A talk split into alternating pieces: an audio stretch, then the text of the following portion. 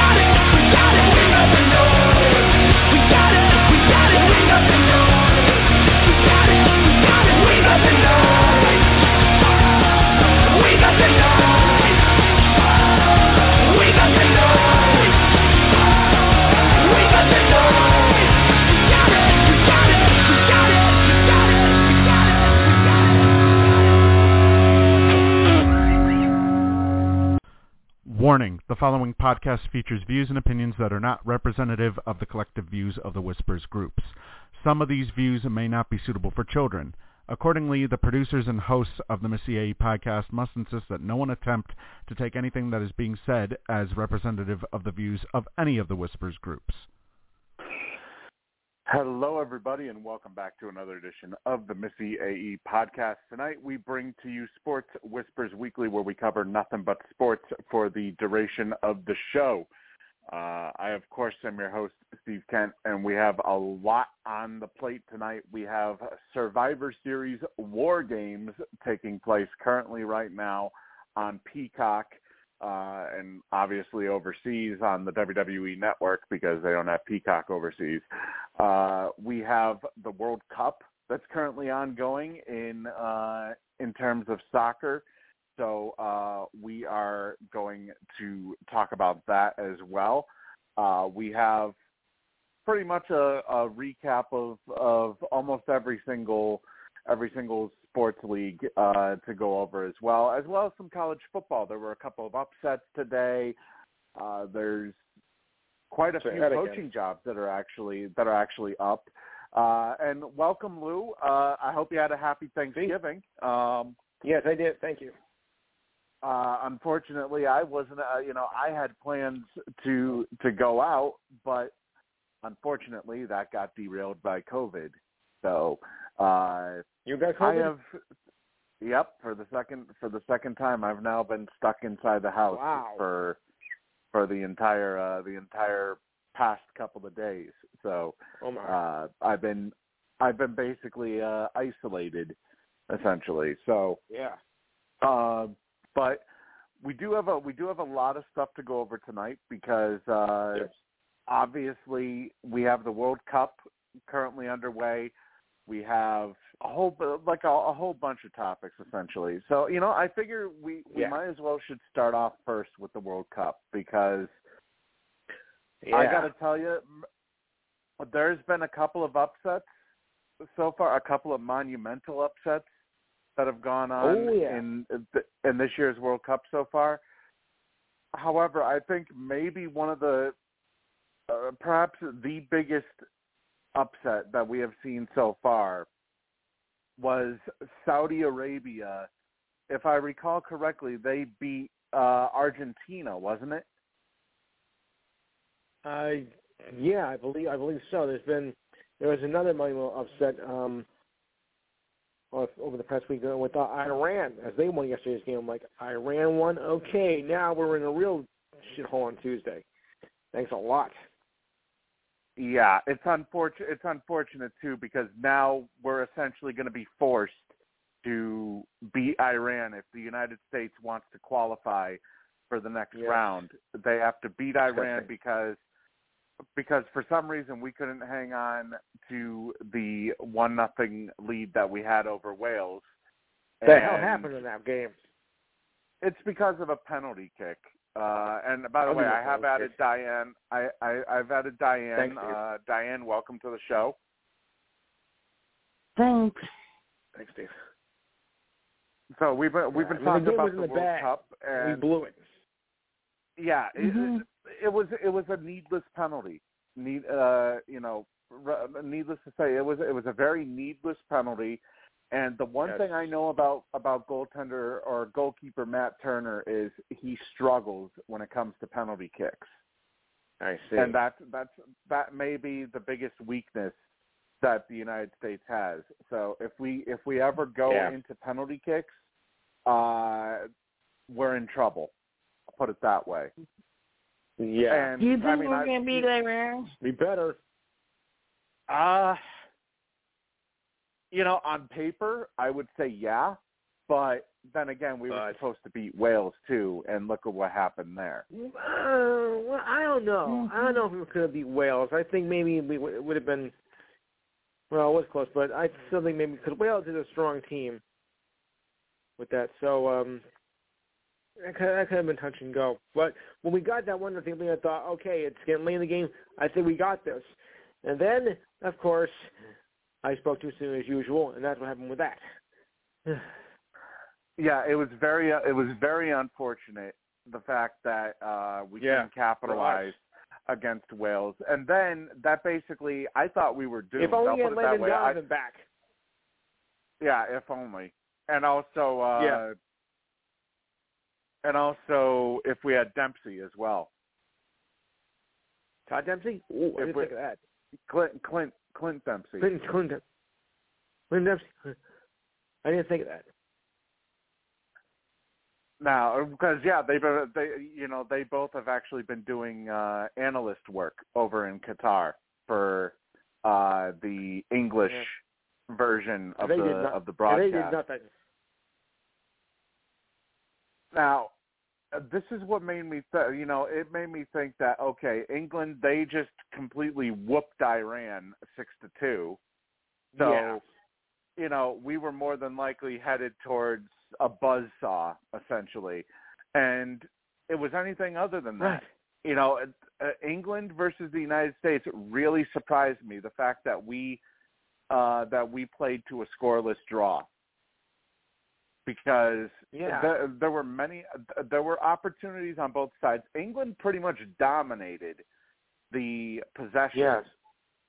Uh, I mean, they finished they finished 51% to 40% with the reg with the rest of the the nine percent being uh, in con- in contest uh, where both teams were contesting for the ball. But at one point, I believe New England, or I, I think England had like a two thirds advantage when it came to possession. So it came as kind Yeah. of a surprise to me, honestly, uh, Lou, that the way everything evened out and the fact that really there was there was only like like two shots on goal for the United States and three shots on goal for England. Yeah. It it it, really seemed. It, I don't. I don't know. It, it, I, I'm wondering if it was like if both teams were playing just to not lose, uh, which because that that Yeah, was what the think so. United States. I would think that makes that that makes sense in a way. you know that that's what the United States' big problem was against Wales was the fact that they went in the first half, they went attacking aggressively in the first half, and then in the second half they just decided to play not to lose instead of playing aggressively like they were. Yeah.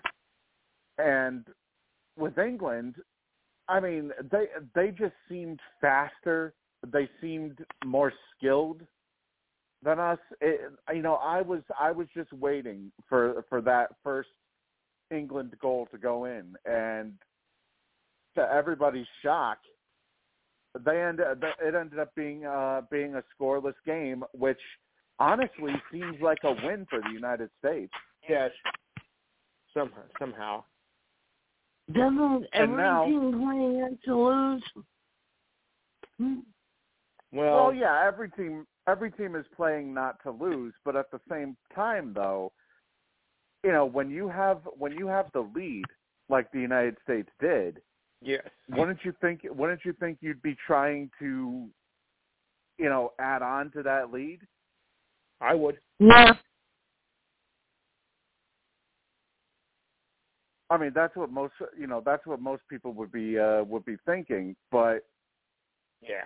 Uh, you know, another thing too that everybody has been wondering is why Gio Reyna has not been playing yet for uh, for Team USA, and Hmm. the the uh, basically what I what I read was that uh, Coach Berhalter said that supposedly Reyna has been dealing with uh, tightness, with muscle tightness in his uh, I think it was in his calf.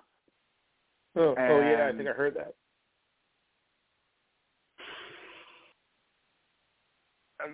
And you know it, it that of course has been been uh disputed by Reyna himself because Reyna claimed that he was a hundred percent and ready to go.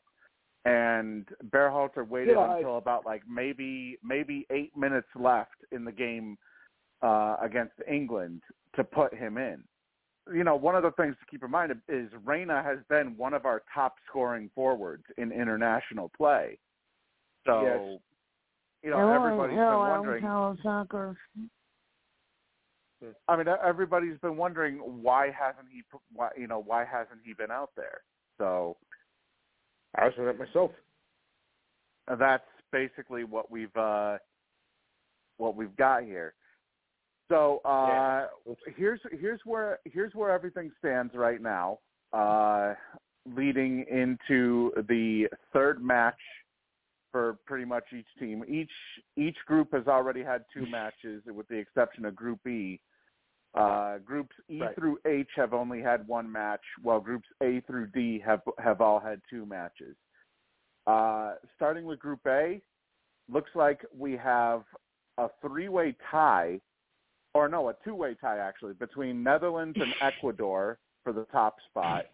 Senegal is in third, with Qatar being the official first team eliminated from the World Cup, which uh, I believe that is actually a record where it's the the team. uh, They are the quickest host team to be eliminated from the World Cup.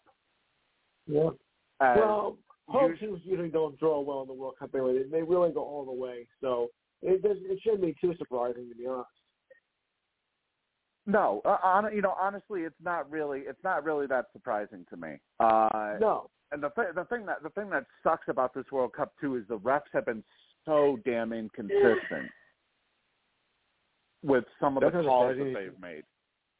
I guess they take lessons from our side. Oh no, okay. Oof. It, you know, it, they've just been way too inconsistent. Yes. Uh, let's see. For Group B, we have England on top with four points, Iran with three points, the USA with Wow. two points, and Wales down with one point. So Group B is still up for grabs, but the USA, I believe, can clinch a spot with a win.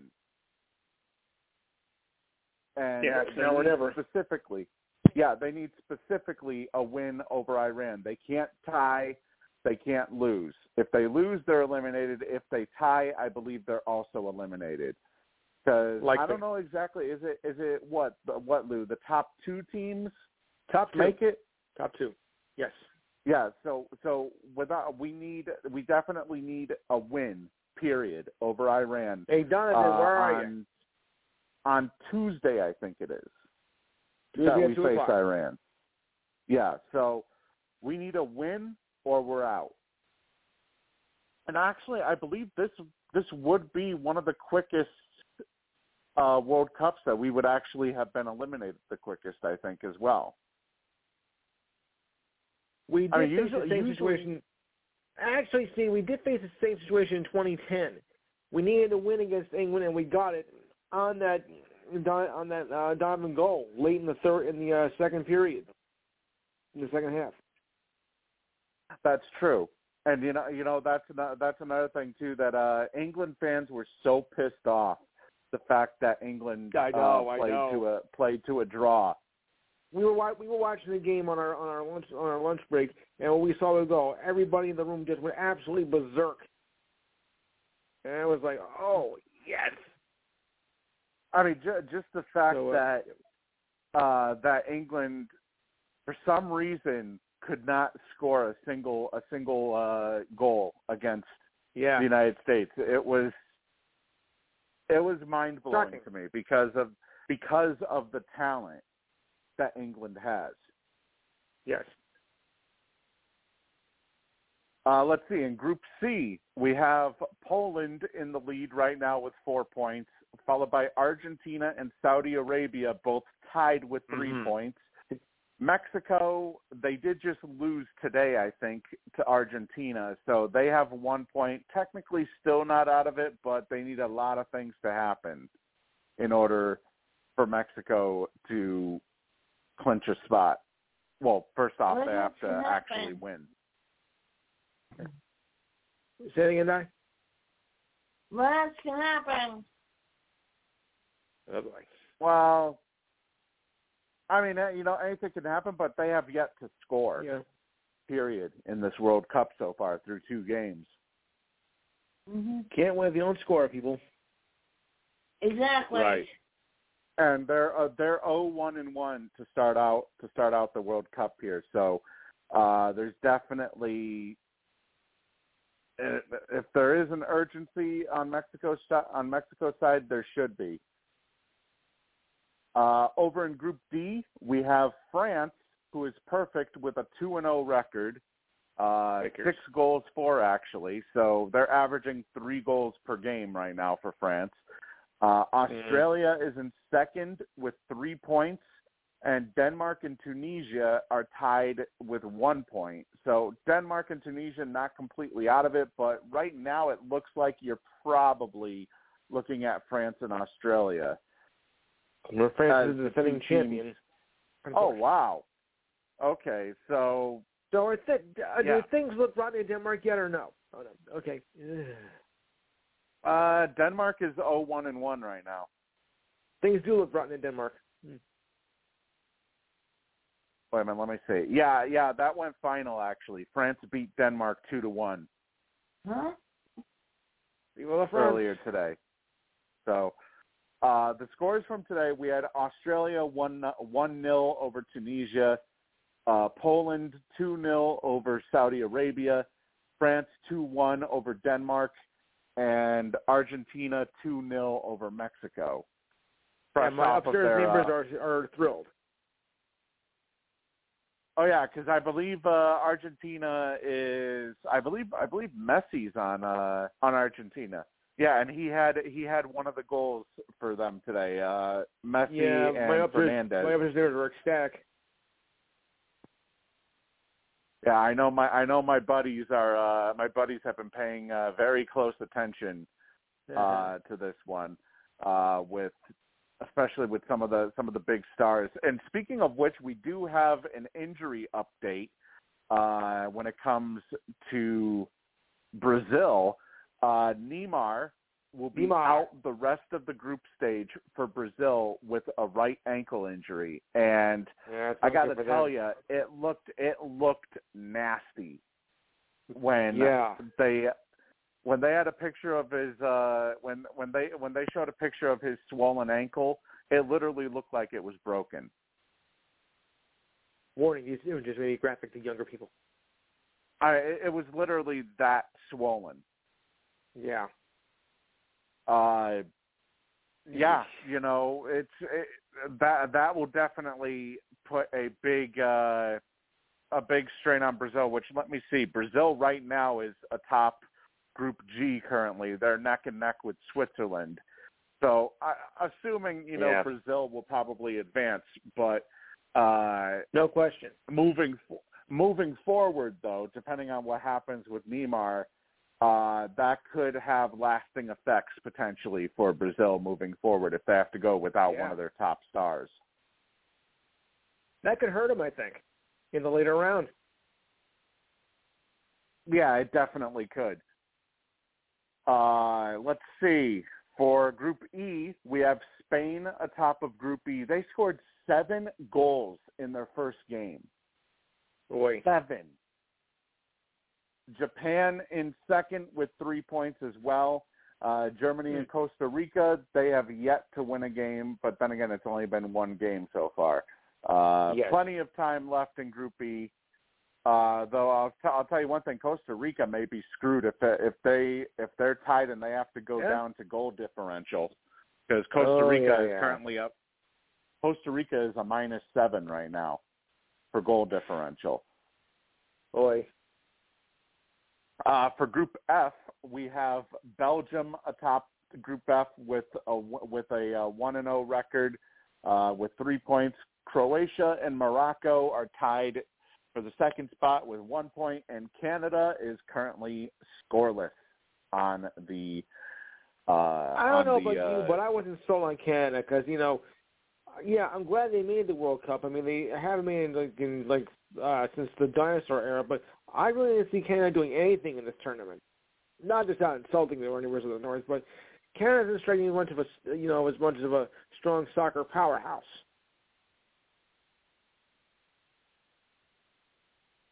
You know, it, it's it, it was it was definitely sort of a uh, sort of a, a feel good moment for Canada to have made the World Cup, but uh, the problem is, you know, exactly what you know, the, just the fact that they don't really have, you know, big stars. I mean, uh, No. the one I recognize the most is Taj uh, is uh, Taj Buchanan, who was with Why the do they sound familiar? it's well he he was with the New England Revolution, Oh yeah, but of course, uh, that's right. Yeah. but he's been he's been he's been Damn. playing for uh for Club Bruges uh in Division A in Belgium. in case so- you forgot, Steve, I'm a Red Bulls fan. Yeah, well, yeah, yeah, obvious, you know, obviously. I know I know you were from uh I forgot if you were if you were Red Bulls or or if you were an FC uh if you were an NYC FC Uh-uh. fan, but I knew you were one of the two. Sorry, I don't go for the, I don't go for baby brother. Yeah, I I knew you were one of the two. Yes. Uh, but yeah, you know, Canada. I can't say I'm really surprised at all by where they uh, Mhm. where they are right now. Um, you know, my uh, my soccer buddies. They obviously uh, know more about soccer than I do, but you know, I I just I was not impressed. Right, I was not impressed with uh, with Canada uh, No. in their first matchup against Belgium. Uh, let's see, Group G. Uh, obviously, we got Brazil atop uh, Group G along with Switzerland. They are tied actually with Switzerland. Uh, and Cameroon and Serbia have yet to record any points on the standings with about two games left to go for Group G. Group H, we have Portugal currently on top with three points.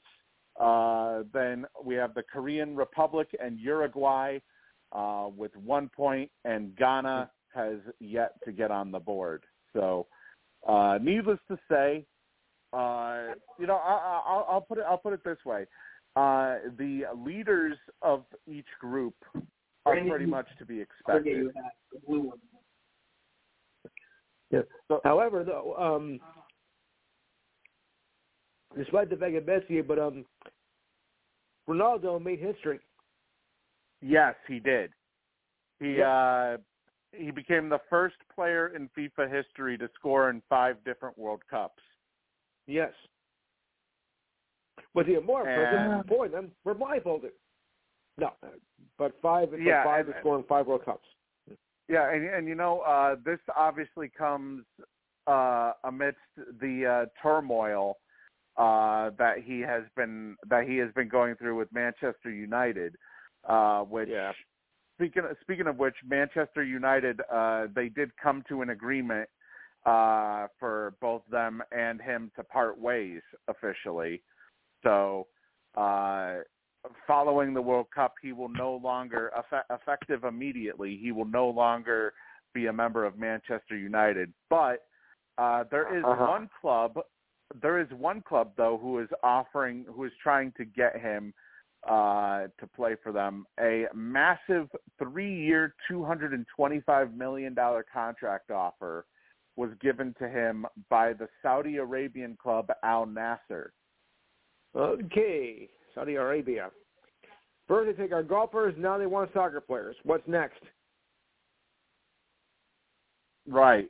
Yeah, and you know, I'll take our baseball players thing. next. Here's the thing, though. I'm I'm not all that I'm not all that certain that uh he could get that offer elsewhere.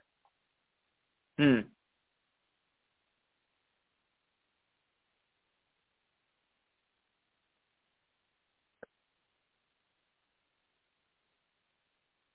Yeah, I mean, but you know, it's when when you take a look at the struggles that he's had. Uh I mean, sure. obviously, you know, he's reaching the end of his career. He's 37 years old. Uh Yes. so he doesn't really have that much that much longer to go more than likely. But you know, it's it, it it looks like maybe perhaps he may potentially accept that deal because uh huh. you know you're he's not going to see that type of money elsewhere. No. I mean, he's going to be getting paid seventy-five million dollars per year. You know who? What team? What club is going to offer him that amount of money? Considering the fact that Not here. you know he's considering the fact that uh that he struggled after leaving Juventus to go to Manchester United. However, though, oh, he was still he was still Manchester's top scorer with 24 goals. But uh, they the the United though slipped from second in the Premier League to sixth. Despite his 24 goals in 38 games. And then after that, Ronaldo saw himself slip all the way to basically a bench role, essentially. once uh, once Erik ten Hag became uh, be, uh, was appointed as the uh, as the manager. And that's basically what started his whole exit from Manchester United. So, but you know, still, it's it's good to see that he's still produ- he that he's still producing even at his age, and that he's getting one more opportunity yeah. at a World Cup. Not now, that he's you know ancient, but you know. Yeah, but I mean he's 37. You know how much longer? Uh, matter of fact, I think Land I think Landon Donovan may have retired may have retired at what 35. I think. Something like that, yeah. Between 35 and 40, you know your body's about to give out anyway, so. Rising I, you know, unless you're Pele, unless you're Pele, but that's another story altogether. What was that, Diane? When Ronaldo just retired. Well, because he's still producing at a uh, at a somewhat of a high level. You know, he's playing in the he, he was he was playing last year in the Premier League, which is you know the top league in all of uh European well in all of soccer period. Uh Mm-hmm. the Pretty Premier much. League. So, Yes. you know, if he's still put he's still putting up like 20 plus goals, you know, why not continue to play? But Why not? you know, I Right. guess, I guess maybe per, I guess maybe perhaps uh he he had some sort of falling out with uh Manchester United and essentially uh once he started to see his role diminish obviously, you know, if you if you were starting to see your role diminish on a team, you would want to get out of there as well. Which Mhm. Mm-hmm. ultimately ended up happening with uh with Ronaldo. Yes. Mhm. And you know what? Uh, the Saudi Ara- the Saudi Arabians, because they upset Argentina, uh, each Saudi Arabian player will receive a Rolls Royce Phantom, courtesy Wow. of courtesy of the Saudi Prince Mohammed bin Salman. From what I read, Okay. so they're No, being, yeah, I mean, this is, it's considered a big deal because Yeah. of the fact that you know you know Saudi Arabia for them to upset to go out there and upset Argentina like they did you know there's you don't really see that on a uh on a on a consistent basis uh when it comes to the. World Cup Uh, let's see. Let's go into college football for a little bit here, as we Yes. have some news, some big news actually. A couple of uh, coaching change. Well, not coaching, ch- some coaching changes, but there's also a little bit of news in regards to coaching. Uh, Lane Kiffin, who was Yep. consistently uh, amidst rumors that he was going to Auburn, uh, he has agreed to a him. new deal he has agreed to a new deal to remain with Ole Miss. And the rumor is it's eight years, nine million per year. So uh he's obviously he he's been making uh seven and a quarter million this year. And in three seasons at Ole Miss, he is twenty three and twelve. And the Rebels obviously, you know, they've been on a little bit of a down streak in their last uh Yeah. in their last couple of games, but I mean, a year ago he led Ole Miss to their first 10-win regular season in school history. So, Yes. why why would why would somebody like Kiffin leave Ole Miss? Even though, I mean, Yeah, I granted, he probably could have gotten more money at Auburn. You think he made a mistake by not going to Auburn? Uh, I mean, he would have stayed in the SEC regardless, but Right. you know, I just I don't I don't really know uh when it comes to when it comes to Kiffin in particular, just exactly Yeah. I mean, what what what are your thoughts on on on him deciding to stay, Lou? I think it shows that he still has loyalty, and he wants, you know, he thinks he can still uh, turn this turn this school into a legitimate, a legitimate, uh, legitimate team, and you know, can compete out there. So I don't, so um, you know, I don't blame him for for for staying. I really don't. All right, we it seems we have a new caller calling in. Area code four zero four. You're on the air. Uh oh. Hey, what's up, y'all? How's it going? Yeah, I'm all right. Uh, wait, uh, is this, here Lou is on this the uh, Lear Lou on is the this line. Na- yeah, it's Naj, man. Oh yeah. Oh, hey, Naj. okay. You know what? I was I was checking my podcast call. I was checking my because you know I keep track of who has called in the past uh, based off of area code, and I saw that you were on there. So I was Why? wondering if this if this was you. Uh, so how's it going, Naj? Seems all right, man. How about y'all? He remembers me. Well, not much. We've been, you know, we've been talking, uh, we've been talking about uh, about the World Cup, and we also uh, have just gone off of uh, gone on to college football. Uh, I mean, let's get let's get your thoughts, Naj. Uh, right away here, you know, Lane Kiffin deciding to remain with Ole Miss instead of uh, all the rumors were saying that he was go that he was probably going to be going to Auburn, and he of course refuted those rumors.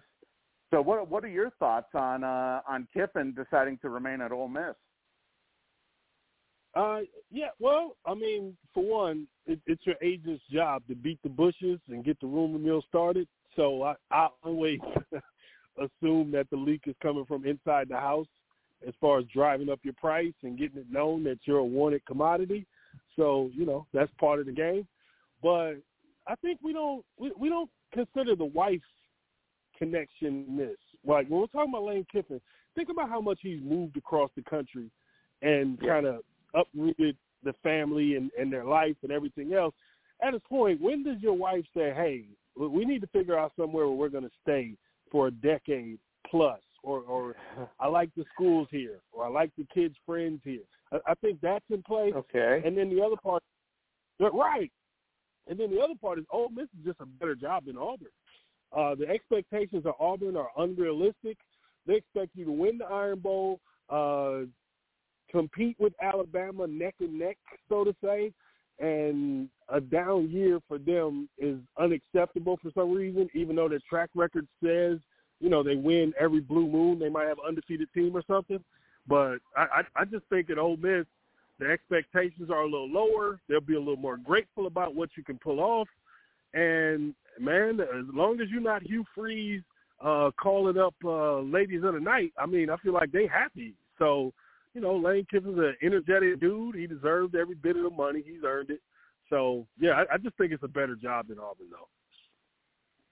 Right. Yeah. And, and you know ano- another thing another thing too is uh, it's been heavily rumored that once Nick Saban decides to retire, that Lane Kiffin is going to be Alabama's first uh, first choice to take Yeah. over for for Saban as head coach. So, uh, gotta assume that if he had decided to go to Auburn, that that would have been off the table. Woof, man. Yeah, yeah, yeah. Uh, yeah. Once you become an Auburn man, you're not getting that Bama job. But I think you want to be the guy after the guy after Nick Saban anyway, though, man. Uh, I wouldn't want any parts of, of directly replacing Nick Saban.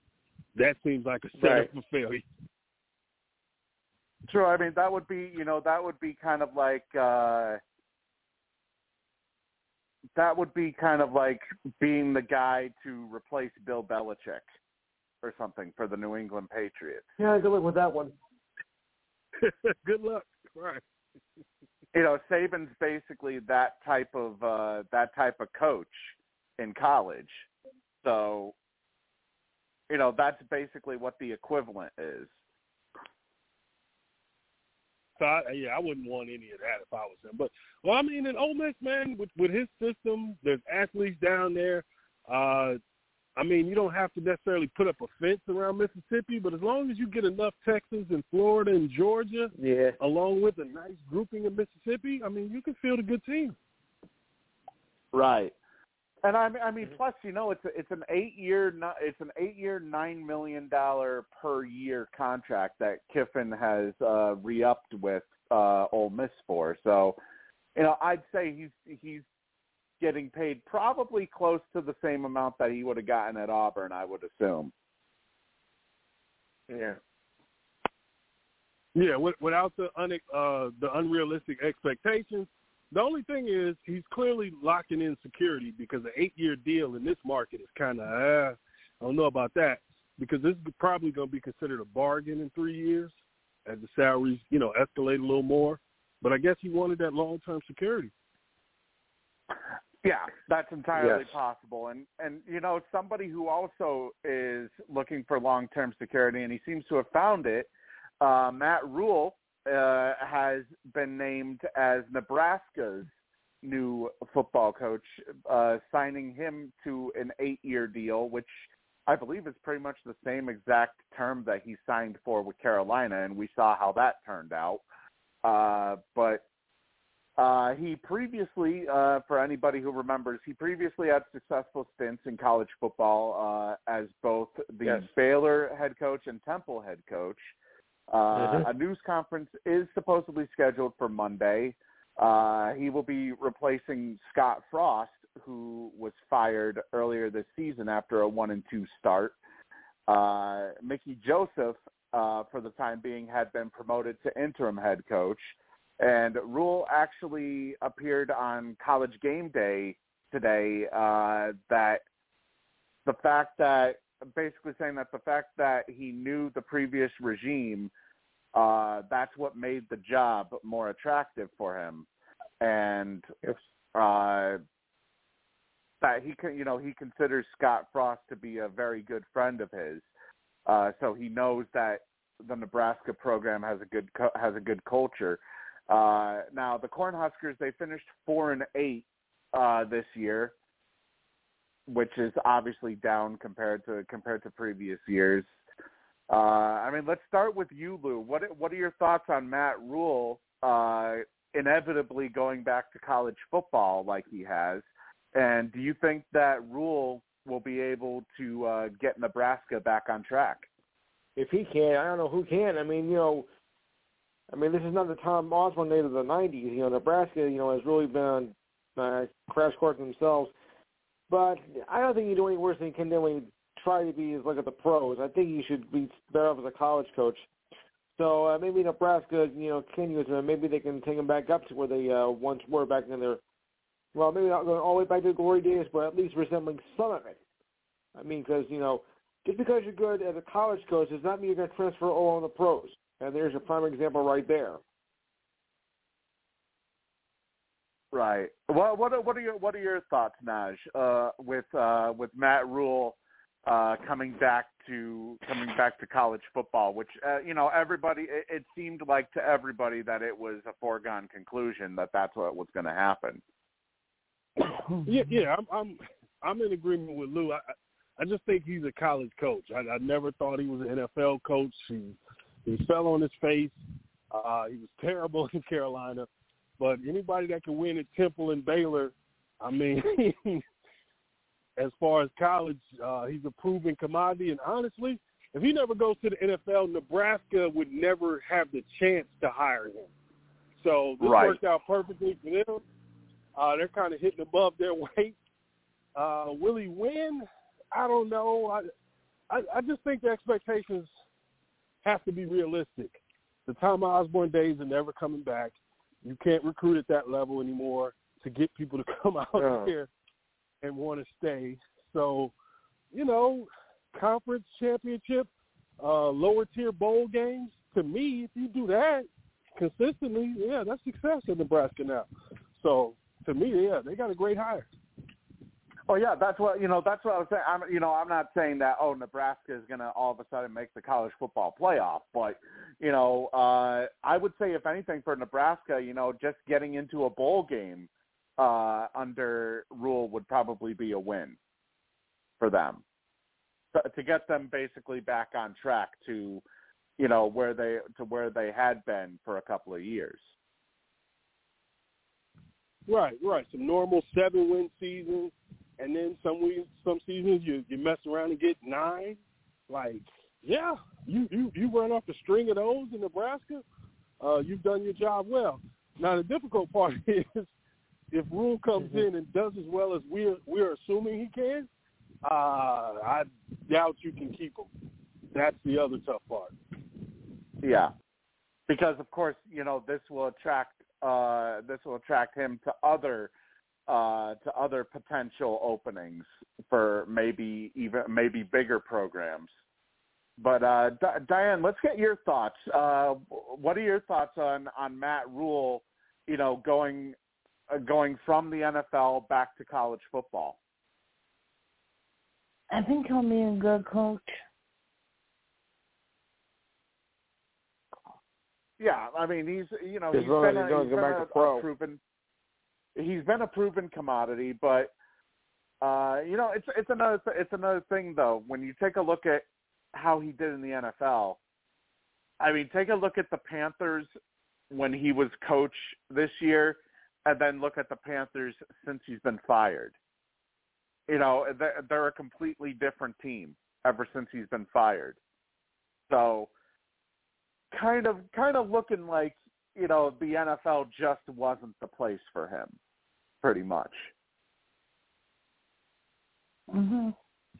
So, There, there- there are some people who have to kind of rule with an iron hand, and they don't want to be Yes. questioned about anything.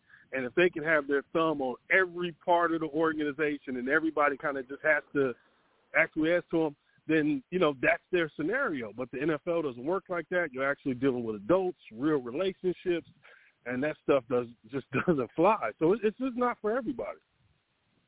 Right. Yeah, it's you know it, it, we saw we saw it happen with Urban Meyer when he tried to uh, you know when he tried to uh, go to the NFL, and we saw how long he lasted, which wasn't long at all. Yeah. So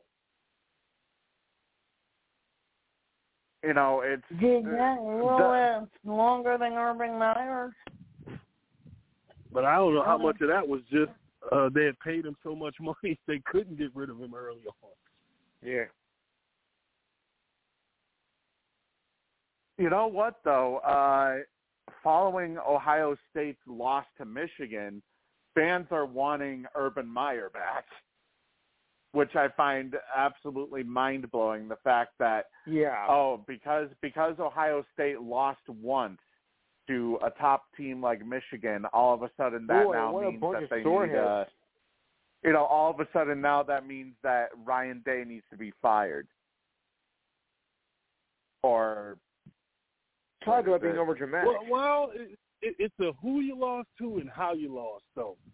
So, uh, what's his name? Mm, Spencer. What's his name? Spencer Howard or whatever the guy's name is at ESPN. Can't think of the college football guy. I'm probably calling the wrong name, but early in the season, he Yeah. predicted that Michigan would blow out Ohio State. He said this is a finesse team. They don't like to hit and they don't like to be hit. and then this Michigan Right. right, right, right. they're going to get beat up. And I couldn't believe that it actually played out today. I wish I'd bet it. I just didn't believe him when he said it, but I wish I'd bet it. Believe it. That's what we saw. So here's a, here's a here's a good question here with Ohio State. Now, obviously, you know uh, we've been looking at the uh, Heisman at the Heisman Trophy uh, finalists and the Heisman you know Yes. the Heisman Trophy race. Uh, Hendon Hooker obviously uh, ruined his chances after tearing his ACL last week uh, Yep. when they lost to South Carolina did we see potentially a second person drop out of the Heisman race with CJ Stroud having a subpar performance today against Michigan? Mm. I would say so. Yeah, like, I would too. situation. Like if you lose in a shootout, it's more respectable. But for you to get physically beat up by a team who was down their star running back and just had to kind of grit their way through it, and then ended up blowing you out, like, yeah, sorry. Yeah. Uh, Lou, what are, what are your thoughts? Do you think that uh, that we may we may have seen the Heisman Trophy race now all of a sudden completely change with uh, Stroud's performance today, or subpar performance, I should say? That may play a factor in the committee. I mean, they're not cut down from the list to down to four people by Monday. I think Stroud may have uh, met his match. I think with his performance today, that could, um, you know, potentially uh, hurt his chances of getting the Heisman. So um, yeah, I, I mean, and not for nothing, but it looked like it was close in the first half. I mean, Ohio State and, and Michigan were, were battling back and forth, and it looks like you know it was all the over to the hype, but Michigan just you know exploded by the time the third quarter came around, and Ohio State uh, just lost just lost its, whole uh, uh, footing, and with Stroud um, strong at that point, uh, that could hurt him. I thought maybe it was going to be a shoe in to win but uh, judging from today, now I don't think so.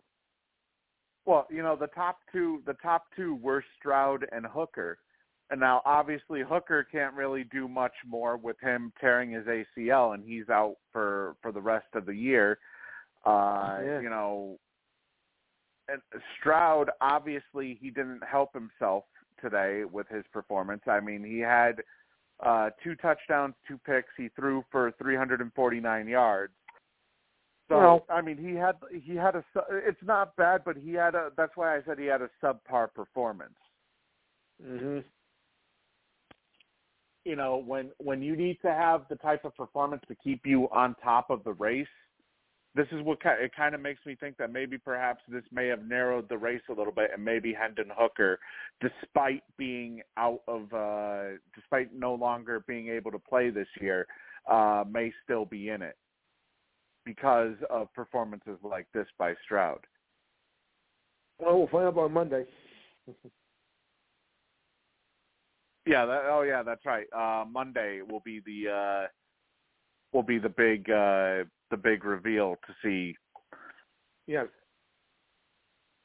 Now, I do want to talk a little bit about uh, the NFL, in particular.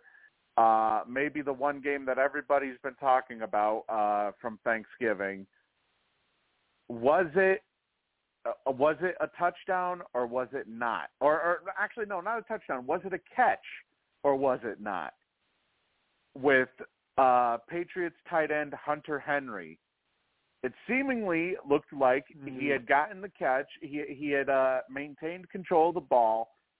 His hand was underneath the ball when when uh, it had hit the ground, and supposedly they had gotten rid of the rule in 2018 where you would have to survive the ground in order to Yeah. uh, in order for it to be considered a catch. That was supposedly eliminated in 2018. Every Right. single analyst said that this was a touchdown. And uh, if not a touchdown, it was maybe a catch and down at the one. Mm. To me, now obviously I'm biased. I'm a Patriots fan. To me, right. it looked like it was a catch. Now the question is, I don't know if it was Yeah. a touchdown because I mean he did extend before he had before he had gone down. He did extend the the hand over the line, uh, but it, it, it just it seemed weird to me the fact that uh, it was ruled incomplete when really there was never really any movement to where you, you know you can you couldn't really tell if the ball really even hit the ground because it looked like on replay that his hand was underneath the ball. So I mean, let's start. Let's start out with you, Lou. Did you get a chance to watch uh, to watch that game? Um, yes, although not the whole game, um, but I did hear about the catch. It sounds like it was one point at the one, and it did not cross the line of the touchdown. So I think I have to agree with that. Well, no, maybe it wasn't a touchdown, but it it appeared to be like it was a catch, though. Yes, that I'll give you. Which I mean, you know, this is this is a pretty big deal because uh, because the Patriots went on to kick the field goal instead of potentially going for the touchdown. I mean, that may have drastically shifted the momentum of the game to where all of a sudden the Vikings had a lot of momentum moving forward after that because of that one specific call. All right, let, uh, let's go. Let's go to you, Naj. What What are your thoughts on that? What uh, did you did you see it, and what what in your opinion was it a catch? Yeah, I saw it. I mean, I thought it was a catch. Uh, I mean, at this point, I, just look at it like this: after the Calvin yeah. Johnson situation and the Dez Bryant situation, if people have been watching football for 30 years and you're telling us we don't know what a catch is, that's a you problem. So this is the NFL needs to clean that up and right. make sure things are kind of standard. Like there has to be a standard of what we're watching as fans. Like you watch, like come yes. on, man. We're watching this way too long for you to tell us. Well, okay, that's like okay. Well, what is? So yeah, bad call in my in my opinion. But you know, yes. What are you gonna do? Yeah, and, you know, it was it was definitely very unfortunate with, with the uh, result. Yeah, I mean, you, you would think after all these years, you know, with, with uh, that this whole debate on what is a catch, what's not a catch, would have been put to rest by now. You know, unfortunately, you know, it, it just seems like there are all these different situations that uh, that keep popping up all of a sudden that now make you wonder okay maybe maybe there's now a different perspective to look at this from but uh Diane what are your thoughts did you get to uh did, did you watch the game at all No. no okay well uh, yeah, you know, I, I can tell I can tell you for certain. You know, this was definitely uh, one of the more uh, argued about things. Obviously. Uh, well, definitely in the in the football world, and I mean, my God, you know, it's it's it's getting ridiculous to the point of where you have you have every analyst, every football analyst out there. You know, people like Rich Eisen. Uh, I know uh, a couple of the members of the NBC crew were also saying that it was that it was that it was a catch. Uh, those who yes. do the uh, the pregame, uh, with the exception, of course, of uh, of uh, the longtime uh, Colts coach uh, Tony Dungy, who of course has has held a grudge against New England for so many years. You know, of course he's going to say that it wasn't a catch, which I, mean, I can't really say that right. I'm shocked about that, but uh, yeah. you know, it seemed like everybody was pretty much in agreement that it was a catch. At the very least, it was a catch. Now, whether or not it was a touchdown is a completely different situation. But right. Uh, regardless, though, uh, that one play, uh, a lot of people seem to believe seem to believe uh, may have cost New England ultimately in the long run, as all the momentum had begun to swing in, in favor of Minnesota. So, uh, for once, Kirk Cousins didn't lose in prime time. So, maybe the big yeah. shocker of the week there. Uh, Buffalo, right. they extended, uh, you know, they got back uh, towards the top of the AFC East with a 28-25 win over the the Detroit Lions. Uh, the Dallas Cowboys hung on 28 to 20 over the Giants. Uh, you know, honestly, I was uh, the way both teams were playing. I was surprised that it was even that close. Uh, obviously, yeah, the lad. Well, it was an onside kick probably, and that's how they were score. But well, I mean, they tried to go the onside kick, and they just couldn't muster it. Yeah, you know, ne- needless to say, I was, uh, I was, I was kind of surprised. uh, let me see. I believe we have uh, Alexis. Is this you? Yeah, it's totally me. I know, shocking. I'm off on a Saturday.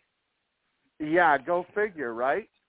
Uh, this is the first Saturday that you've called in 500 years, it seems. Yeah, I've been busy with shit on 100. Saturdays. Even if I'm off, it's like something comes up that I hadn't been able to call in. Well, let's get your, let's get your thoughts on. Uh, I assume you probably had had the opportunity to watch uh, uh, to watch Thursday night football, right? I definitely watched the football games Thursday. I, I don't think I might have missed the uh, catch no catch thing because I I was doing a bunch of Thanksgiving shit as well around that time. Oh, okay. Well, I'll, you know, I'll tell you one thing. Uh, it's definitely been a huge topic of conversation around the league, and it kind of makes you, it kind of makes you think, you know, that that whole Mm-hmm. entire uh, thing is going to be, is it's going to pop back up now all of a sudden to where uh, we're going to consistently have that uh, that conversation of when should you know when should a catch be considered a you know when when a catch should be should be considered a catch and when it isn't. Oh yeah, for Mhm. sure. But you know, I want to get some of your I want to get your thoughts on some of the uh co- we talked a little bit of college football earlier. Uh let's start with uh with uh with Ole Miss. Uh what are your Mhm. thoughts on Ole on Ole Miss uh keeping their head coach? Yeah. Hopefully uh, it works out for him. Yeah. On that I one, I mean, Lane like, Kiffin, eight eight years, nine million per year. yeah. Wow.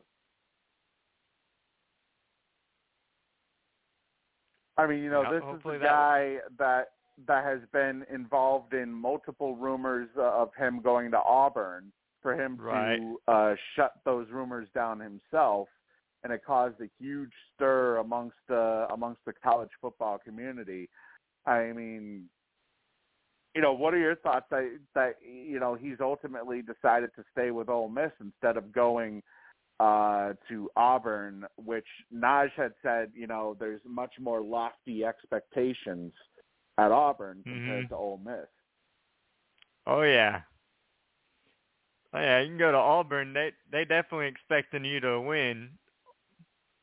Like Ole Miss said, yeah, they kind of want to win, but not exactly ever really in the pit, the picture here.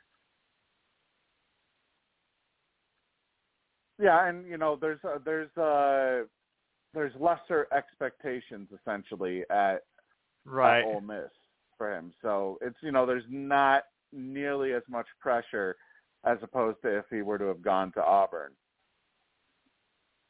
And by the way, uh, it looks like congratulations may be in order potentially for your Texas A&M Aggies. Uh, they may Yeah. be about to cause uh, the Tigers of LSU to potentially miss the college football playoff.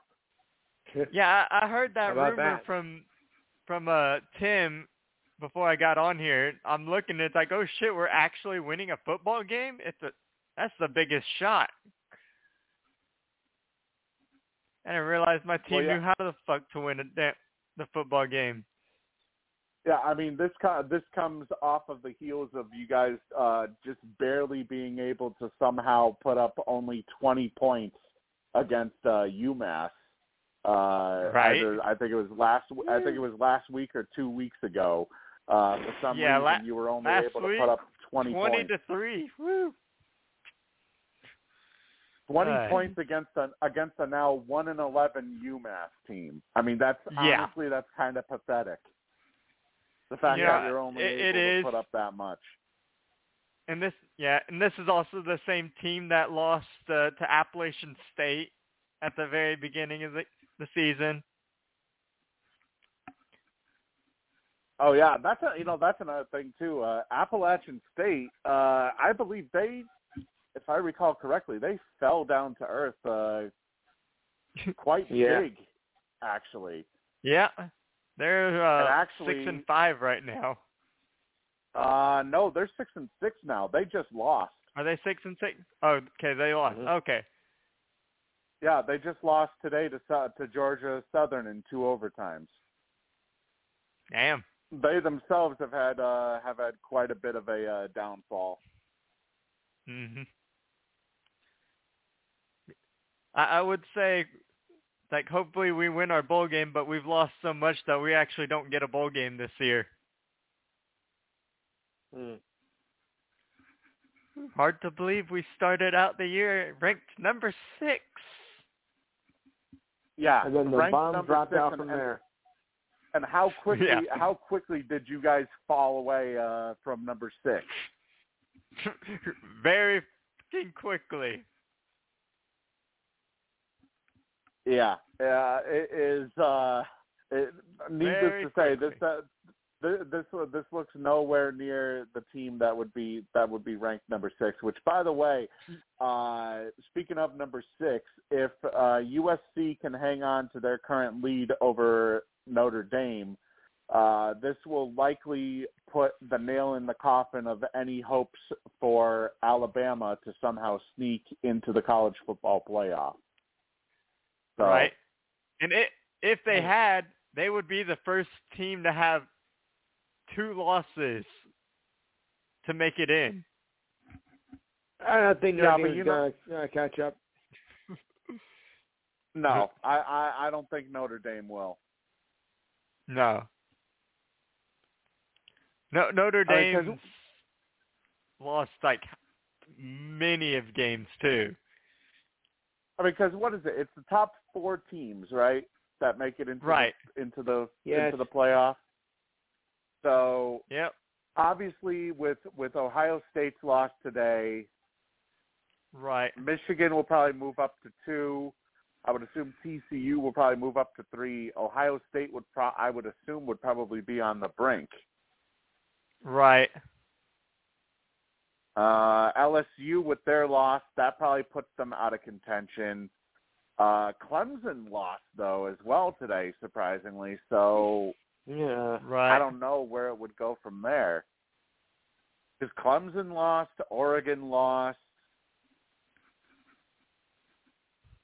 You know, I would say maybe Alabama may still. Well, actually, no, because if USC wins, USC would have the. Uh, I mean, they they would be eleven and one. So Right. I Huh, would say a it'd probably be interesting- Ohio State then Alabama. Because it's like Ohio State, that's only their first loss, and their one loss Yeah. is going to come from who's possibly going to be the Big Ten champion this year. right. And actually, you know what? Yeah, uh, but the- speaking of Alabama, they don't have a lot of quality wins though outside of the Big No. Ten this year, so that loss Mhm. is really going to hurt them. This, this prob- the USC if they hold on against Bye. Notre Dame, I need uh, Addison Bye. to catch a few balls, honestly. But Caleb Williams probably jumps into the Heisman uh, conversation as well from uh, USC. I could see that.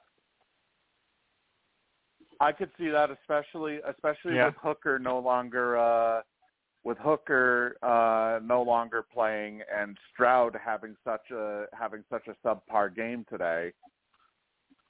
You know, I could I could see Mhm. I could see USC uh, all of a all of a sudden sneak in there. I would assume probably the top two favorites for the college football playoff though would probably be either Georgia or Michigan.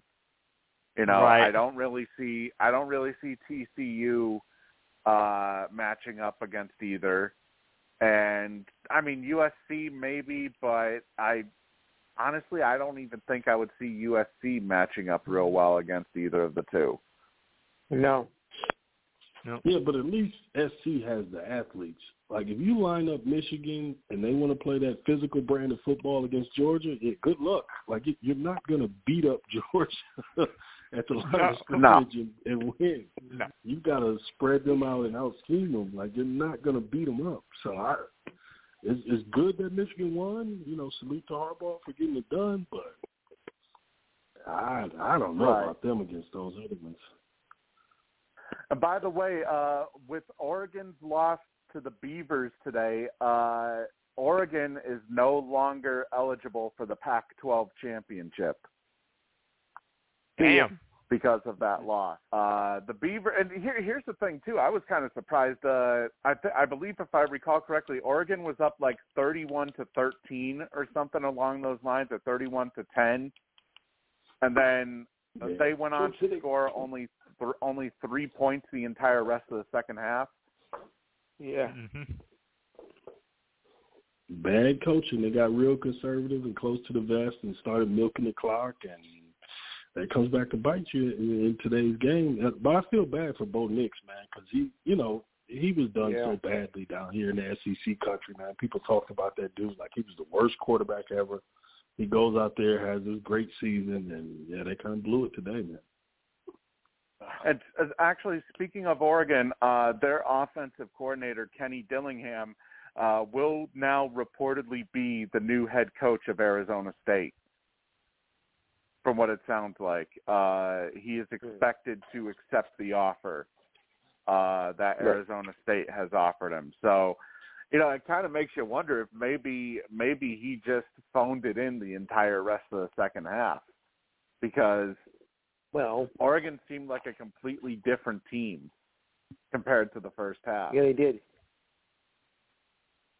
Well, he might as well put that for sale sign in the yard because the alums out there are going to come for him because you are not going to be able to explain to them why that's not what happened. They are going to be convinced Right. that that guy. Right. Also, uh, Florida Atlantic, they have fired their head coach, Willie Taggart. Uh, he has officially been let go uh, following today after a 15 and 18 record through two seasons with the Owls. So uh, Florida That's no Atlantic is looking to go a different direction. That's a, that's no surprise. No. Considering the school Oh, itself, yeah. you know, they oh, you know, they they have been known for, you know, their you know, for their win, uh, Right. winning style. They're they're they're pretty they're pretty bad. So it doesn't surprise me at all that they um finally fired him. They didn't really get him anywhere. That, that school that school's whole program was a joke. hmm But I think I think we're Uh, going to see more of this with, with NIL uh, being involved and with alums having more say with how things go. They already had way too much power. Like when we really think about it, how much Right, alums right. have the big, you know, the big check writers. With uh, the way everything is now, everything is going to be sped up a little bit.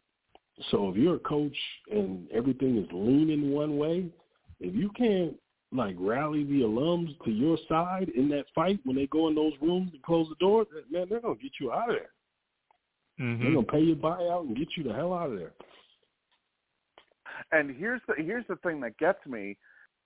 Florida Atlantic wants Kendall Briles as their new head coach from Arkansas. And we've Hmm. seen how badly he has how badly he has uh he has made that Arkansas offense. I mean, they've been horrible with him as uh as their offensive coordinator this year. Well, at, at least they're realistic about who they can get. Yeah. True, but I- I'll tell you one thing: uh, Arkansas fans they will be more than willing to allow Kendall Briles to leave.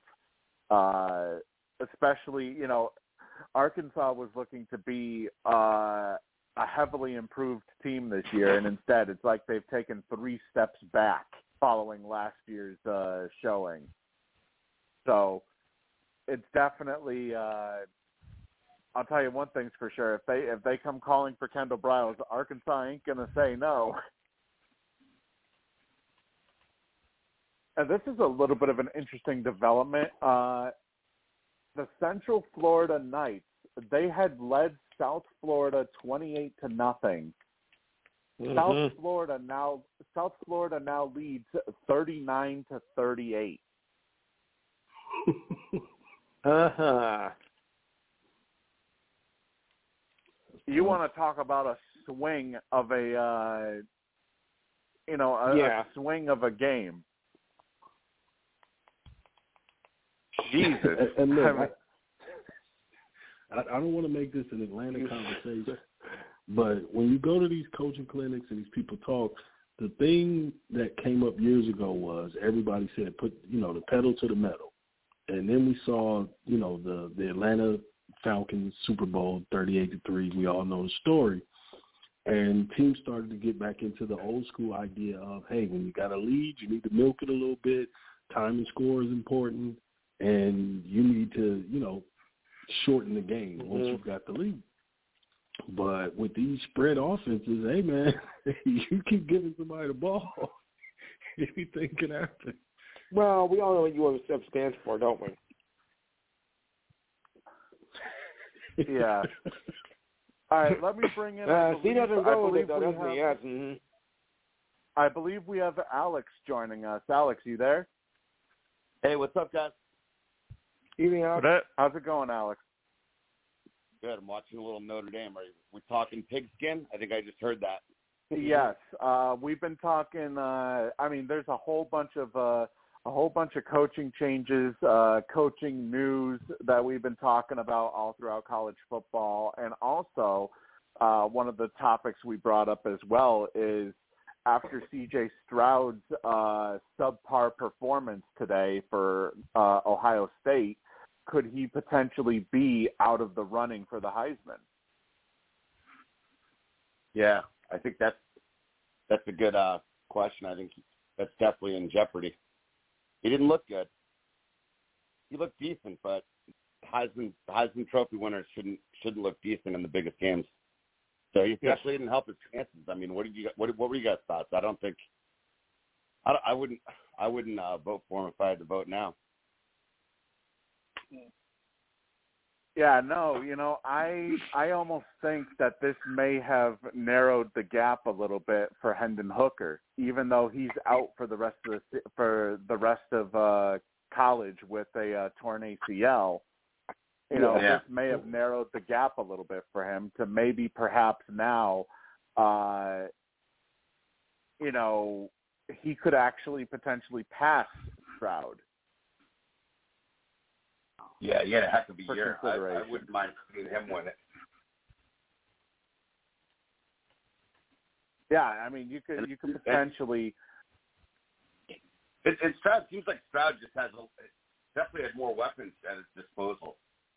I was probably more impressed by Hooker overall this whole year. Yeah. Yeah, it's definitely uh he he's def- definitely been more consistent. Sure. Terrible news about uh, Hooker's ACL.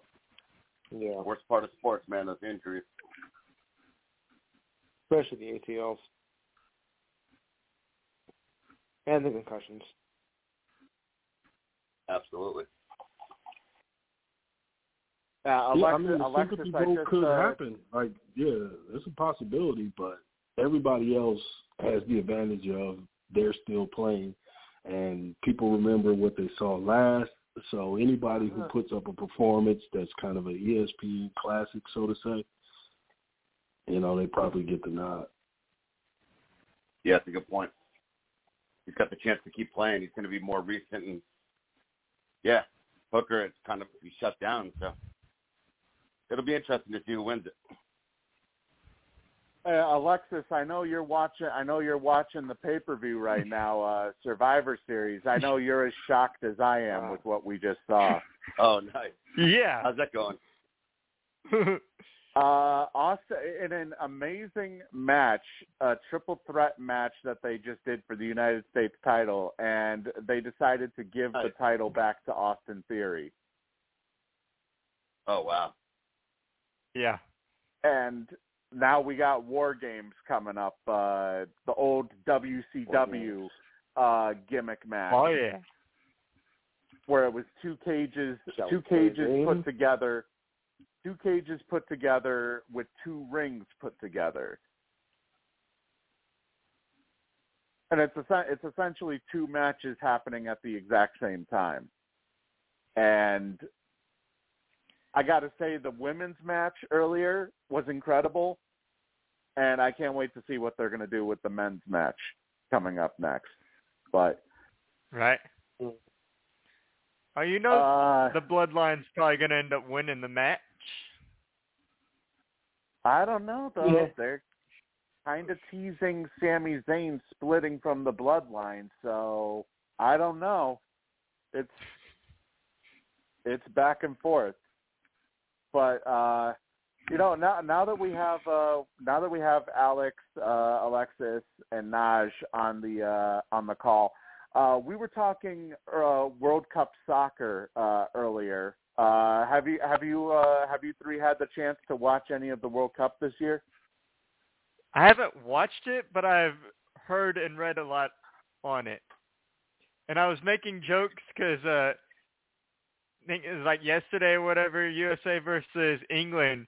England was Yeah. supposed to kick our ass, and we tied.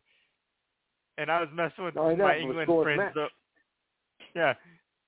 It's like I, I was Yeah, messing with my it was a England fan, fans on that, and they're like, "But y'all didn't beat us." I'm like, "Yeah, but y'all didn't kick our ass like y'all were supposed to." That's a win to me. We didn't get our ass kicked. Yeah, and USA had a couple chances to score. They they played well. Mhm. England Oh, yeah. think outplayed them, but uh, it wasn't. They didn't. They didn't. Obviously, a tie is a tie. But I guess US. I Mhm. mean, obviously now USA has to win against Iran on Tuesday to uh to advance. Yeah, No, they're not gonna win. uh, They're- Again, we've been here before. It's They're- they're not gonna win. Iran. How good is Iran? Uh, their goal differential is minus two, so take that for what you will. Interesting. You know, I Uh, mean, they got USA is totally going to just tie against England, Iran so- as well. Oh, come on! Don't don't- don't be thinking negatively now. We need No, no, we no. need it because it's it's it's win it's win or go home. If we tie with Iran, that's it. Iran advances. Yeah, but how funny would it be that they tied against all three peop teams that Oh, were in That's their never group? happened before. It wouldn't Wow. be funny. I'd find it funny. Yeah, and they were they were playing well against Wales, and then they give up that goal, and now they can't score again. So Well, it's it's like They what I have, said. uh, it's like what I said to uh what I said to Lou uh, uh, on the beginning of the show tonight. Uh, the reason why they tied Wales was because Coach Berhalter decided, you know what? Let's go from attack mode to playing not to lose mode, yeah. and that's ultimately what cost them. Big mistake right there. Uh huh. I mean, it's going to be Yep. pre- you're going to find it pretty hard to score when you're when you're controlling the ball in your third of the field for most of the entire second half. Why would you do that? See, so, First so, so game, now we yeah. come full circle, football to football, milking the clock, baby. And look, I'm, I'm not a soccer guy, so I, I, you know, I tried to get interested in World Cup. It's just not for me, man. I, I can't watch a soccer match, so I'm the uncultured American who can't enjoy soccer. But uh, the presser is Mhm. probably the most interesting thing that happened down there. So, you know, we see, we saw the armbands and we saw people talking about the things that are going on in Qatar and how you know it should be addressed. And shout out to the guy who runs FIFA, who ran the ultimate public relations con man game, where he got up there and he said, "Well, you know, you can criticize these things, but you have your own history to be worried about, and you should apologize. We're not, we're not, you're not in the place of morality to speak to down to anybody else." Like, dude, that is some of the greatest business PR ever seen, and he got away with it. Uh, and that gave them a couple extra days to kind of justify the stuff that's going on over there while still keeping the World Cup, man. That that guy, he's an evil genius. Yeah, you know, I got to I got to tell you, I don't I don't like You what they they evil. uh I don't like what they're doing in Qatar when it comes to uh some of the decisions. Uh I mean, I understand, you know, Yeah. the there's different political reasons over there, uh different political uh, you know, viewpoints about uh different stuff that's going on over there, but I mean, they even banned the sale of alcohol over there Mhm. which pissed off pretty much every single fan that is that that uh has even bought a ticket to go to go to a World Cup game over there. I mean, it's, Oh, imagine you pay for your flight, you pay for your hotel, everything, which is probably ridiculous, and then you get there and nah, no beer. Yeah. I mean, they were even confiscating. I, I I just laughed at the fact that somebody brought in binoculars and they tried to sneak beer in with the binoculars. Like Uh, it's like Oh, it's one of those. It's one of those flasks that looks like binoculars, but it's really a flask. That's funny. I just thought it was hilarious. Yeah, it's a completely different culture there, which is fine. But yeah, it's not. I don't know. We might have had better venues back in the day for for World Cup and for other events, but hey, Yeah. it is what it is. Hey, they get what they deserve. Qatar was the first uh, was the first country eliminated from from the World Cup, so I guess they get Yeah. what they Poetic deserve. justice. Poetic justice. Yep. But uh, yeah, you know the whole thing. The whole thing with the World Cup. Ob- obviously, the U.S. is in now a uh, you know a winner go home uh, type of uh, situation here. Uh, I'll tell you. Th- I'll tell you this much. I think there will be sweeping. Ch- if if the United States gets eliminated early, there will be sweeping changes to to Team USA because I know they wanted to try they wanted to try and prioritize speed this year uh, as opposed to finesse. That's why they got rid of certain uh, certain members of the previous World Cup roster. Uh, like for example, uh, they left one of the uh, one of the former New England Revolution actually no a couple of former New England Revolution uh, Brandon Bye who was considered to be one of the best defenders in Major League Soccer. Uh, they left him off of the roster.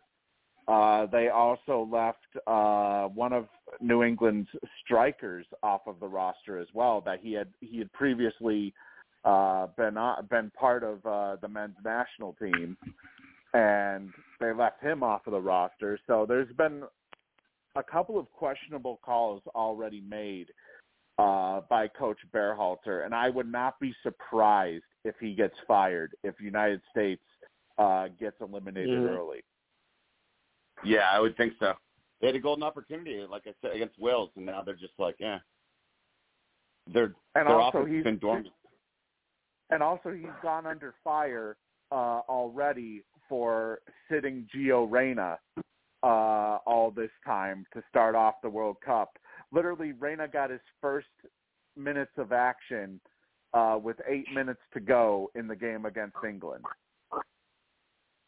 And Reyna is probably one of our top uh, one of our top uh, scoring uh, forwards that we have on the roster. Wow. So I, I I can I can tell you right now it's it's Thanks for picking that up. potentially looking it's potentially looking like a bloodbath if uh if the United States does not advance. Absolutely. Steve, how long are you on tonight, bud? Because I got to run. I'm a, I'm picking up a late dinner. Uh I might have to, well I might have to say I'm goodbye pro- for now. I'm- you know, I'm gonna I'm gonna see, I'm gonna see. Uh, I was originally planning for just two hours, but we may go. Uh, Okay. We may go as long as my battery will take it. Uh-oh. Okay. And Lou, I'm sorry, Lou. I had to uh, work earlier today, but I hope you had a good show. I'm gonna I'm gonna probably hit the road. No, I didn't, 'cause I I didn't gotta have run. a show today, uh, Alex. I took those. I took this week off. Okay. All right, Steve. I'm probably gonna call out. I don't want to distract anyone. I'm probably gonna be a little busy, so I'll call in next week. Oh, okay. Well, thank, thanks for All right. joining us tonight, Alex. Yeah, guys. Always a pleasure. Have a good weekend. Okay. You too. All right. Bye bye. Bye bye. All right. So uh, we do have uh, some other bit, some other bits of news. Uh, first off, you know, going over to the NHL, the Boston Bruins, they became the first team in NHL history to win their first 12 home games in a row to start off a season with their 3 to 2 overtime win over the Carolina Hurricanes. Now, they were previously tied with last year's Florida Panthers, and I believe I want to say it was the Blackhawks were the other team that they were tied with. In sixty, Uh, in the from- 62, 63 season, yes. Yeah, that's what I thought. So uh, those were the previous two teams that they were tied with, but with a uh, overtime goal by uh, David Pastrnak, uh, the Boston Bruins became the first team in NHL history to start off a season 12 and 0 at home. Which I mean honestly, you know, nobody thought that 11 and 0 would be broken. And here we are, Boston and uh and also New Jersey. You know, they're still looking like one of the two of two of the top teams in the uh in the NHL right now. Yeah. Uh, we also had a little bit of sad news uh, for for uh, NHL fans, in particular for Toronto Maple Leaf fans. Uh, Borje Salming, uh, who was a true pioneer who helped change the perception of Swedish hockey players, uh, he passed away on Thursday following a short battle with ALS. Uh, he was 71 years old. Uh, he was diagnosed with ALS at the end of April, but he didn't announce it publicly until August 10th. And actually, he had just returned to Toronto, I believe, if I recall correctly, uh, a couple weeks ago. He had just returned uh, to Toronto for the first time in years.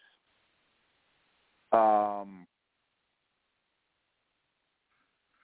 let's see. Uh, he had 787 career NHL points, uh, which is about 150 goals, 637 assists, in 1,148 regular season games uh, played with both the Toronto Maple Leafs and the Detroit Red Wings.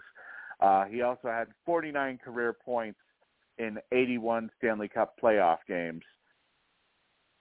Uh, he was also voted to the NHL First All-Star Team once back in 1977.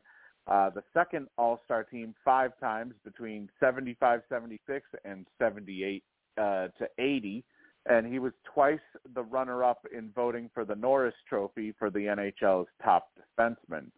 So the NHL uh, this week definitely lost a uh, a big ambassador uh, for the sport when it comes to Swedish uh, hockey players.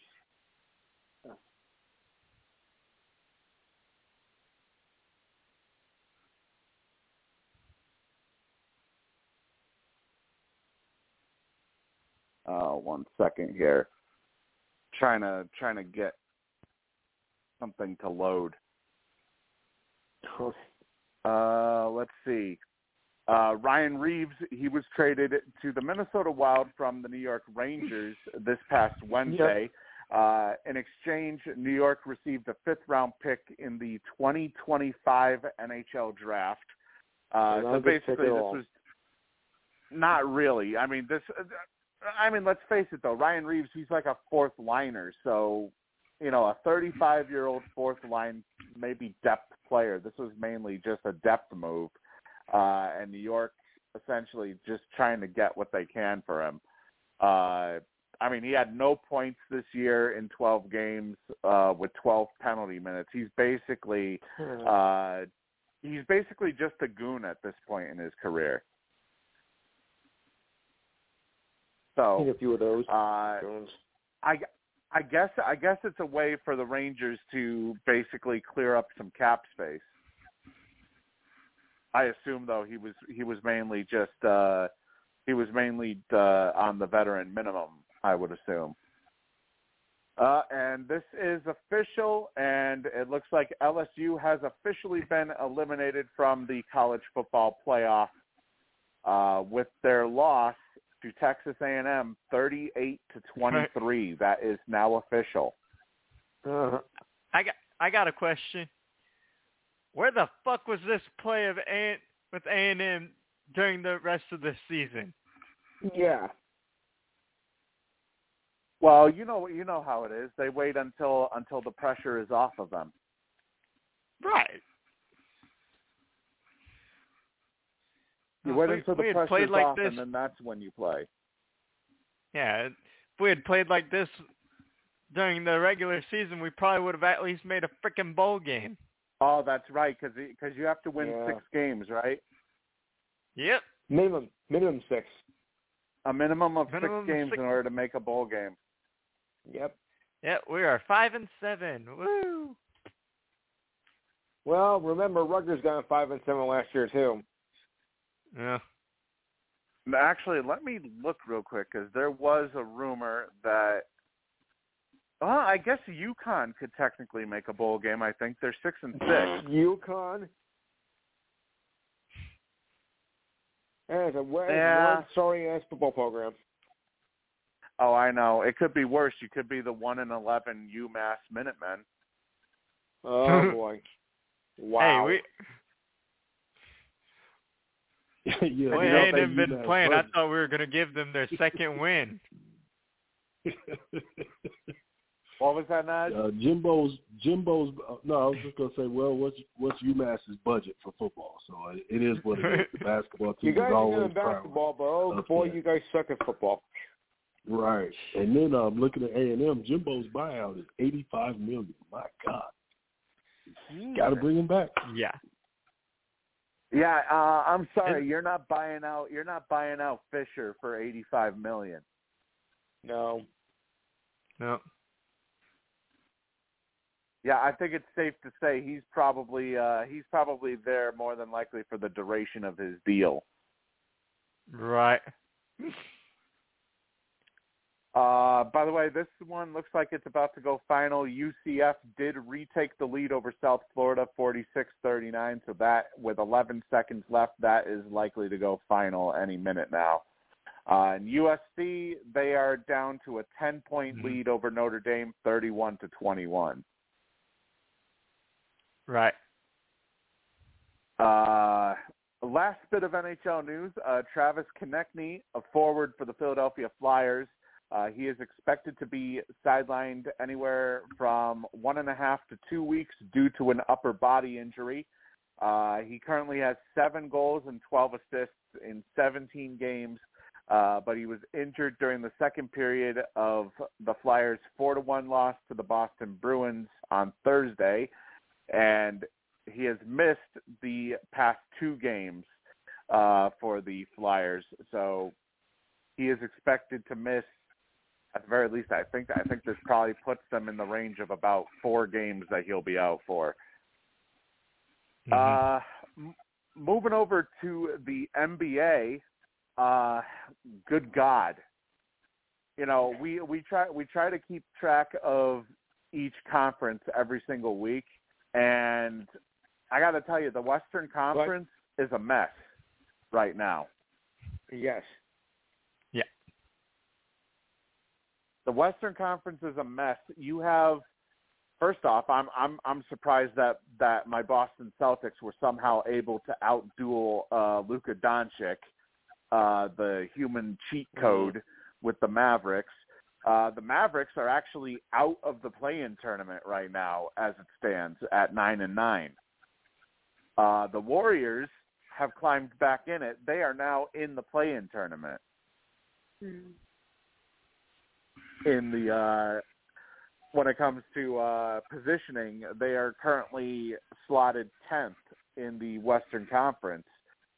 Uh but the Suns, they currently still lead the Western Conference by about a half game over the Denver Nuggets. Uh you got the New Orleans Pelicans who are surprisingly up there at 11 and 8. Uh, the Memphis Grizzlies and Portland Trailblazers are also there at 11 and 8 as well. Uh, I mean, this is just a really crowded Western Conference right now. Uh, the Mhm. Utah Jazz at 12 and 9. The Sacramento Kings. Can you believe that Sacramento is 10 and 8, and yet they have one of the top two offenses in the league? I mean, how bad must you be defensively if you're 10 and 8, but yet you have one of the top offenses? I mean, it, they just literally they ended up facing Boston, and you know, Boston at one point it looked like uh, it looked like it was actually going to be a fight that the, that uh, that they would be involved with with the Kings. Uh, but then they realized, oh wait, this is Sacramento we're playing. Let's just fucking kick their ass the entire rest of the game, which they ended up doing ultimately. Uh, but yeah, Sacramento surprisingly is uh, is in the thick of things. You got the Clippers and you got the Timberwolves also in the thick of things. Uh, unfortunately for you, Alexis, your San Antonio Spurs, uh, they have seen better days. yeah, they have. You know, I could have been Mhm. to the game tonight. Uh, buddy of mine offered tickets to go. I ended up just not going. Hmm. Uh, you know what? Uh, actually, you, you, I you should have gone, checked it out. The the the old man turned back the clock tonight. Uh, Brown put up 39 in a in Yeah. a game against the the clearly tanking San Antonio Spurs, who want that seven foot four kid out of France and uh, not making like like Pop is doing weird stuff. Like somebody will go for 25 one night, next night he might play 12 minutes. Like they're, they're clearly trying to get that pick, so it is what it is. And with Yeah. Sacramento, it's a feel good story, man. You got Fox and Sabonis. Yeah, they can't defend anybody, but they can score. Mhm. But I, I like that light beam that they do after uh, wins in Sacramento. The little light they Right. shoot up from the arena. I don't know. I think it's kind of cool Mhm. for fans. Right. Uh-huh. Yeah. You know, they they they said that. Uh, I, I guess apparently it's the lights that they use are some of the uh, are some of the brightest lights in uh, in the world. Apparently, according to the to the broadcast last night, that the uh, the specific lights that they use to uh, to shoot up into the uh, into the air uh, are powered so heavily that uh, you could possibly see them from space legitimately is what the, uh, what they say. I'm all for it, man. Victory beam. And, and, and to the Golden State point, hey, man, this is what happens. You win a championship, and then role players start feeling like they should, they deserve more minutes, and the young guys think they're further along than what they are, and this Mhm. is what you get. So I'm enjoying it. I love to see the Warriors fans suffer because Kiss so Alabama's tired. chances goodbye.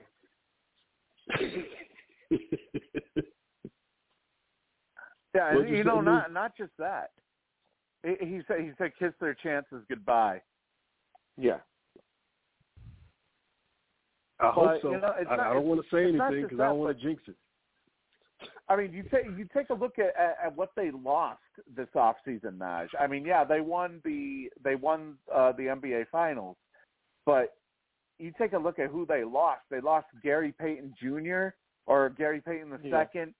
Uh, they ended up uh, they ended up losing a couple of players actually. Uh, Otto Porter Jr. Yeah, Otto Porter. They ended up Right, losing. yeah.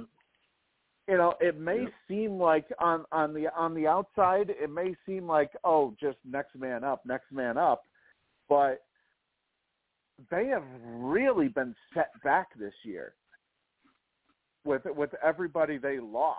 Like it's almost like players players that they ex- that they expected to make the jump ended up not making the jump this year. Yeah, they they sent Wiseman back to the G League, so they're really Yeah. disappointed in how he's playing.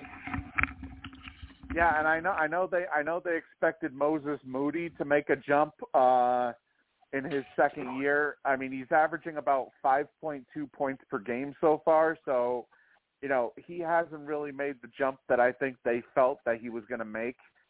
Uh Jordan Poole is pretty much around the same production level that he that he's been giving them.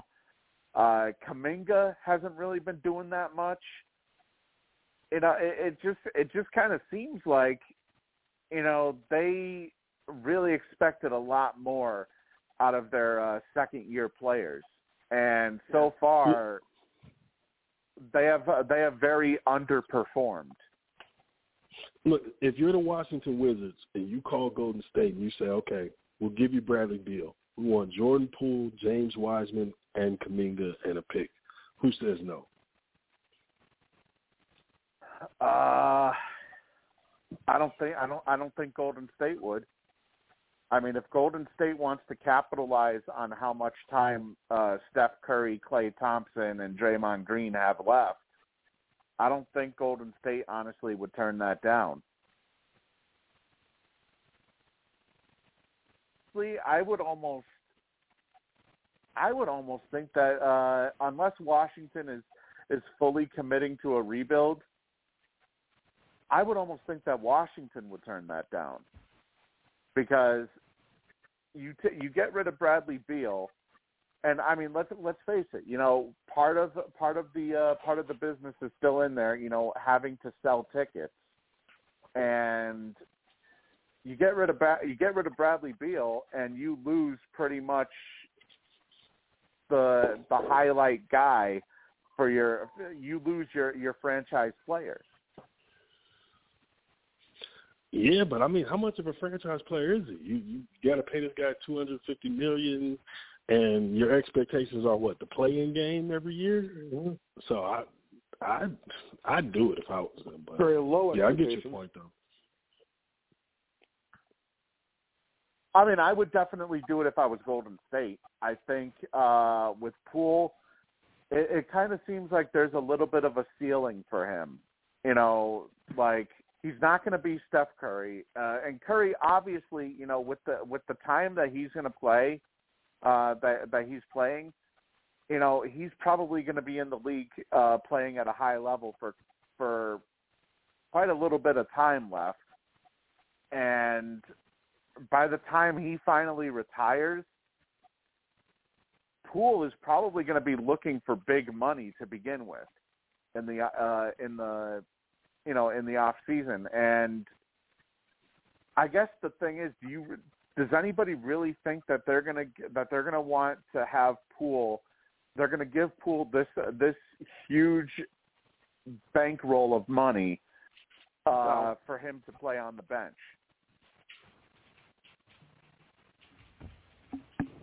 So I think if anything, they may they may just try to capitalize now while they can. And if if if they get an offer uh, in regards to Bradley Beal from the Wizards, I think they may just take it. Yeah, I mean you're on the boat Or- to nowhere, man. Uh Luka got Mhm. sick of Porzingis' BS and ran him out of Dallas, and you got Kyle Kuzma and Bradley Beal. Like, if that's your big three, you're never really winning anything. So, I mean, I think you should reset it, get some young players, get some picks, and really try to do something. But yeah, I just don't see them going anywhere much. But yeah, Jordan Poole, he is in a tough spot because they had to re-sign him Uh-oh. to that big deal. But yeah, like you said, Steph's going to be there. So how much is he actually going to play? Right. You know, if anything, he'll be the sixth man off of the bench, which, I mean, honestly, you know, if you're if you're the uh, if you're the Golden State Warriors, I mean, right now you have him on a four-year, 140 million dollar deal. But what, let's assume that Steph Curry is going to still be in the league for those four years. So Poole is not going to see any bit of playing time Mhm. uh, or any bit of starting time unless Curry gets injured somehow, or not even Curry. If say Thompson goes down again uh, with some sort of injury, then okay, Jordan Poole will slot in at the shooting guard there. But uh, actually, no. You know what? He is he's a free agent next year, so Hmm. he's actually at the end of his uh oh wait a minute no. Hang on no no never mind. I'm i'm reading the wrong thing. He did actually uh sign a contract extension but it doesn't go into effect until next year. Yeah, th- they signed him to the extension, and they're waiting on Draymond, and that's where we get into the the punch this summer and the weird chemistry they got going on now because they didn't give Right. Draymond the big deal that he wanted. And Oh, I mean, Draymond's getting a little older, so I I kind of can understand it why they did. All right, what what are your thoughts Naj on you know i i I know we haven't had the chance to get your thoughts uh since that happened uh but it kind of seemed like to me it was more of an ego thing like Draymond uh you know seemingly wanting to bully uh not saying Poole is a rookie but it's almost like it's it's almost like it was an ego thing between Green and uh and Poole Yeah, I mean, Draymond was wrong for it no matter what. Like you, you, you don't do that to a young guy. But there is the the part about Poole getting the extension, him not getting the extension. Uh, this young guy is walking around like he's the one who got these banners put up when we're the ones who did it, and he's carrying himself as if he's a part of that. So there's always that Right. separation. But then there's the other part of, and and y'all know this on every basketball level. As a guard, there's always a big who comes in to protect you if some big starts yelling at you or getting close to you or something like that. The fact that no other big came over there and stopped that, that makes you wonder about this. Like, uh, what's that draft day? Nobody came to your uh, your draft party. Like that's a Yeah. weird part. But Draymond was wrong no matter what because you're the vet. Like you've been talking to these kids for years, teaching them and everything for years. So you kind of ruined the trust that was in that room because you know you can't be the one that hits it. So Right. he was wrong no matter Right. what. But you know, And you know, you know, what? I look at it like this. Uh, how about uh, stop being Mr. Triple Single and actually put Yeah. up uh, meaningful and actually put up meaningful stats? Then you'll have the right to talk shit. I Right. mean, yeah, Right, honest, you you may have been- right now play like shit. you know, you may have been a big part of the four of the four uh, NBA titles, but I mean, come on, this guy can't even put up double digits anymore, and you know he's he's walking around like he's uh, you know like like he's still a vital member of that team. I guarantee you, you replace Draymond Green with any other big man, and you could probably get the same uh you could probably you know you could probably get around the same production from any other big man to what Draymond is giving. Yeah, I mean, I think that's the math that they've kind of done and not giving them the extension. Like you saying, the triple single thing. I, I don't think he's capable of much more. Like, I mean, like what does he do? Now the intangible stuff is there. Um, him, defensive captain, kind of pointing everybody in the right direction, getting everybody lined up, like all of that. But how much is that worth? Uh, damn sure not a max deal. So Right. yeah, I, like I get your point. Like if you get a solid power forward in there, you lose a little, but how much are you losing as opposed to what you'd be paying? They're already paying the lux tax. I think they're paying like eighty nine million a year in luxury Yeah, tax. So it's it, it, it, uh, they're they're among the top uh, when it comes to when it comes to total payroll, if I recall correctly. So they're they're among the top uh, the top teams when it comes to uh, the heavy uh, heavy duty uh, contracts that they have currently. And you know what? I made I'm, I I gave the Celtics so much shit for giving uh, Marcus Smart Yeah. the contract that he got, but honestly, I would rather have Marcus Smart on his deal than to give Draymond Green uh, big money that he wants, because Smart uh, Smart is a defensive captain as well, and you know Smart actually produces. Green, all he does is he basically he basically tries to draw fouls. Essentially, that's all he does. And when he doesn't, he bitches at the refs. That's pretty much all he did during the entire NBA Finals. And he wonders he wonders why he got his little feelings hurt by the by the city of Boston, by uh that by their fans making Draymond as a bitch T-shirts because he is. he's a high IQ guy, but the skill set will never change. He can't No. shoot it. He's not going to get more athletic. He's not going to get faster. All of those things are only going to be in decline. So, and, and the thing about Marcus Smart is, like you said, he's defensive captain. But the thing is, on nights where it's going in for him, and he starts hitting threes, they become unbeatable. So that's the thing Yeah. with, with Boston and how important he is to them. Now he can't shoot, and we all know he can't shoot, but he doesn't know that, and he will continue to put up Yeah, yeah. threes. but the nights Yeah, when they go in, boy, you're in trouble. Like you're in trouble when he makes. Right. You know, that that was my big thing with Marcus Smart was I was pissed off that he continued to play hero ball when we didn't need him to.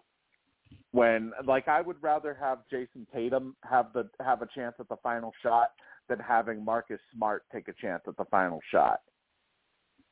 So, you know, it's it, it's it's real when it when it comes to smart. Like literally, that was my only problem that I had with him is that he decided to try and play hero ball uh, way too many times, which ultimately, you know, uh, for part of the time had actually cost Boston quite a few games. But yeah, no, I mean they're, they're a great team though, so I, I just want to see how this plays out. All of the drama uh, with coach being gone and everything else, I want to see how that plays out. And keep right. your eyes on Dallas, man, because is not going to accept this. Like they need another piece on the wing, and if Cuban oh, doesn't get him for get him for him, he, he's gonna look. He's gonna throw a fit, man. But yeah, they need. I agree. It, you, you know, I mean, you take a you take a look at Dallas's roster, and I mean they're 26th in the league in points per game.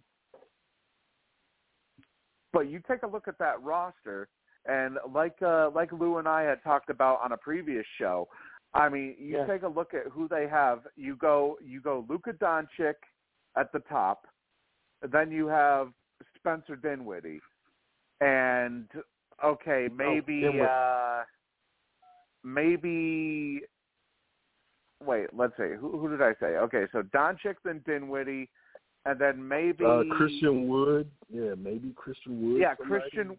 Maybe maybe Christian Wood and Tim Hardaway Jr. And then after that, it's like a massive drop off.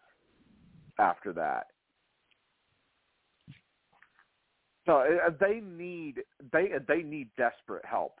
I agree with what you said. With what you said, they need they need like another wing or something because uh, what they're what they're getting right now from from their team, it, it's it's almost like it's it's almost like Luka Doncic has to carry that team on his back literally every single night if they want to expect to Th- win. th- This is the early 2000 Cavs all over again. Uh, you just swapping Luka for LeBron. You, you got a Right. couple of shooters who some nights can't shoot. You don't have many guys who can create their own shot, and you're asking Spencer Dinwiddie to be a almost all star level player, which he's not. He's good, but you're asking a little much from him. So yeah, man, Luka's in the same spot LeBron was in, and they better do something because if he leaves, oh my god.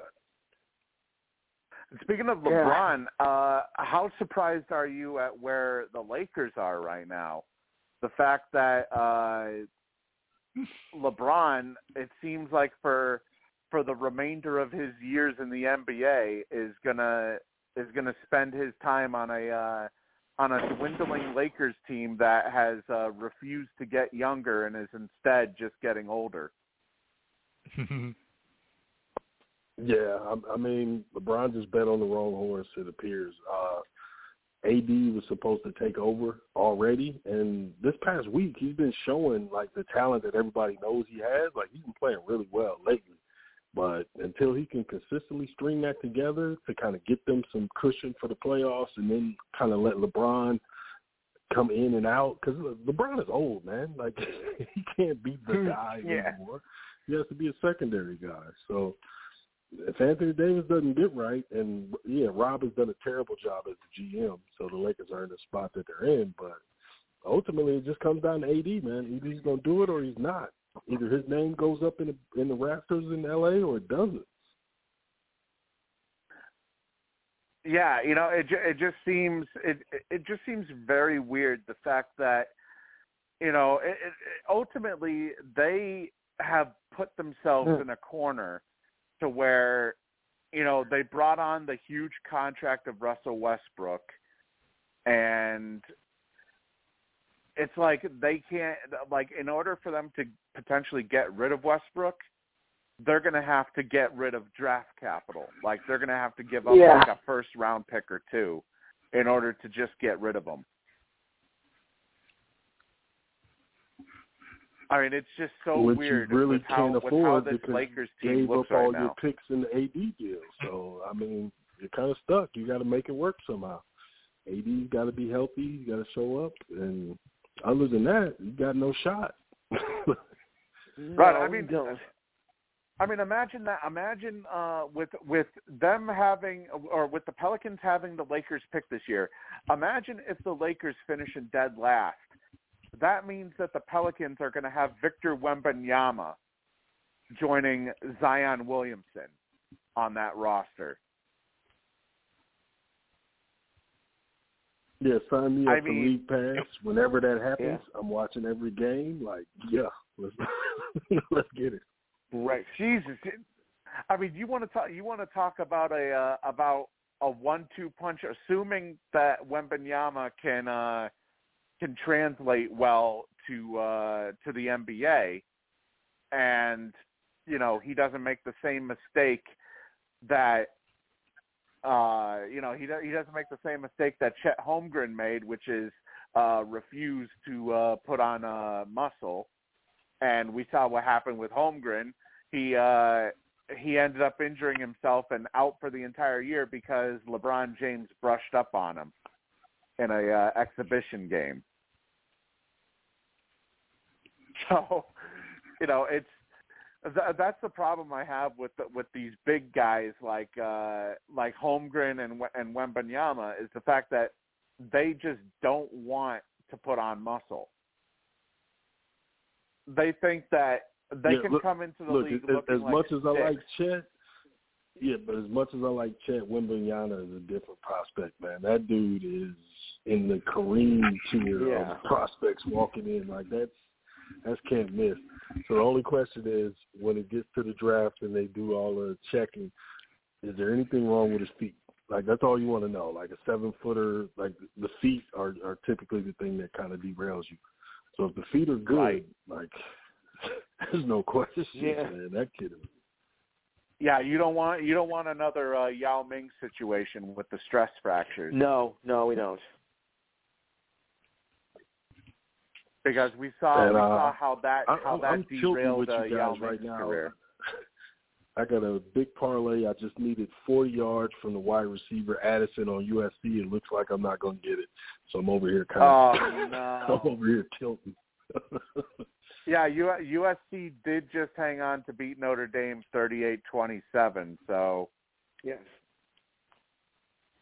oh man, only you needed only four yards. Yeah, well, it looks like it. Let me Huh. check again. I know it was short. Wait a minute, Yeah. what was the uh, what was what was the total that you needed? No, no, no. I needed 25. I thought he did something else. No, I needed 65 yards. He ended up with 45. Bad beat. Oh man. Oh, okay, yeah, Addison, yeah, only th- only three catches, surprisingly too. Uh, you know that's another thing too. USC winning that probably shuts the door on Alabama. So Yep. Alabama seems like for the first time in ages will not only not be in the college football playoff, but they will also likely miss the SEC title game too potentially. Now, I want everybody who's still listening to think about the conversation we had earlier about expectations. And I want you on Monday to check into Alabama college football sports uh, sports radio, and you're going to hear people actually call for Nick Saban to be gone. They're going to say he's losing. They're going to say it's time. They are going to try to run Nick Saban out of Alabama. Like that is the expectation level there. Like I, I want people to think about that. Oh my god. And you know, you know what? Uh, wh- while we've been talking here, um, one of uh, one of our members from Sports Whispers did actually just tell me I think Caleb Williams may have surpassed C.J. Stroud for the Heisman today. Mm. So I don't know. It looks like it looks like we may do it for you. We may potentially have quite uh quite the Heisman race potentially I'll get to the uh moving forward here. Now I know I know Williams only had one one uh one passing touchdown today, but uh he did complete 81.8% of his passes, so it's definitely. And he had a lot of rushing yards. I think another rushing touchdown too. So he, he you know, he controlled the game. He was really good.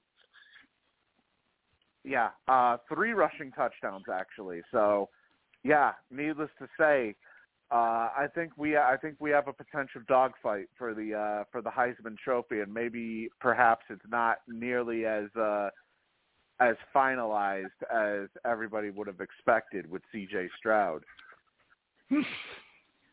I'm sad my guy from North Carolina, uh, Drake, uh, what's it, Maye went down like that, man, because that was my pick earlier in the year, and he's been really good this year. He struggled in that NC State game for some reason, but he's been really good this year. Yeah, you know, it's it's it's odd though. I haven't I haven't really paid much attention uh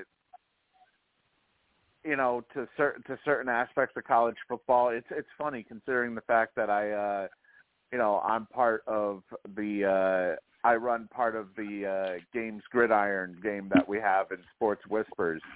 And Yeah. Oh Yeah, shit! it- that it just- reminds me. I need to do my picks. Uh yeah, that would probably be a good idea because Yeah. now you basically have just uh, the NFL to pick from. Yeah, I always And seem you're to the- only have the NFL to pick from. Well, I mean, I always that's because you wait until the very last minute. I always Mhm. forget. I get distracted by things, and then it's like, oh shit, let me do my picks. Yeah. Uh all I know all I know is, you know, for uh I, I can tell you one thing for being a fan of uh of the Patriots, I can tell I can tell you right now I am not looking forward to um I just I hope to God that somehow uh Bill Belichick finally uh you know, finally has the courage to fire Matt Patricia like I talked about how bad Kendall Briles uh, is for Arkansas. Uh, Matt Patricia is basically that for New England. Yeah. I mean, this is imagine having an offense or having a defensive coordinator call your offensive plays. That's basically what this situation is. Yeah, but he got that pencil behind his ear, so you got to think he's smart, right? That's, that's kind of how the con runs with uh, Patricia. Yeah, pretty much. But the, the sad stuff is like what what they were able to do with Mac Jones in his rookie year and what we've seen this year. The problem isn't necessarily Mac Jones. We're seeing now, like, okay, this kid has some talent. You can work with him, but he regressed under this terrible system. But you you guys did learn some things this year. The defense, you got a lot of guys you like, and Rhamondre Stevenson is a serious uh, feature back. So you've got that settled. Uh, they just need more skill guys, uh, way, way better skill guys, wide receiver, tight end, everything. Uh, Right. Hunter Henry is clearly 57 years old. I, I don't know what the hell happened. Neither do I. And there we go, Oh, you know Steve. There's, there's my picks. Okay, I'll get those locked in.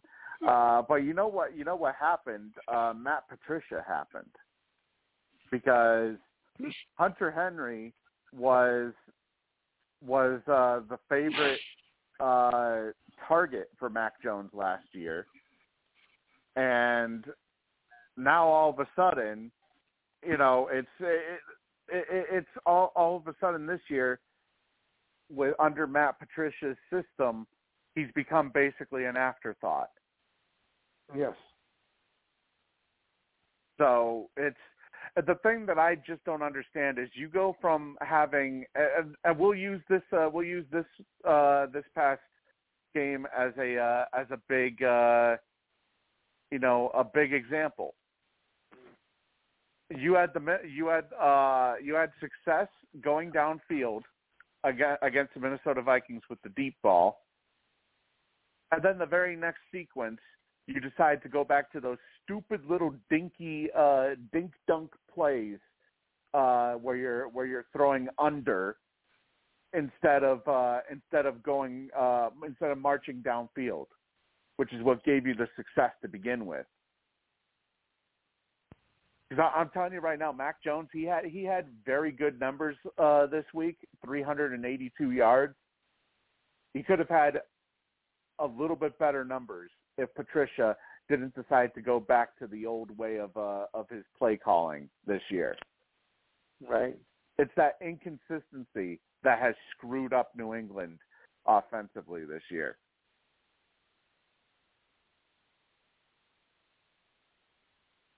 Yeah, I would agree. Yeah, we'll see though. They're built for long term. This we knew this year, like this is Buffalo's time, so they got to continue to build. Uh, the Jets were the surprise that the Jets would jump up the way that they did, but yeah, Yeah. We'll, we'll see next year with New England. You know the problem with the Jets is the Jets need a quarterback. That's their big problem. Exactly. Yeah.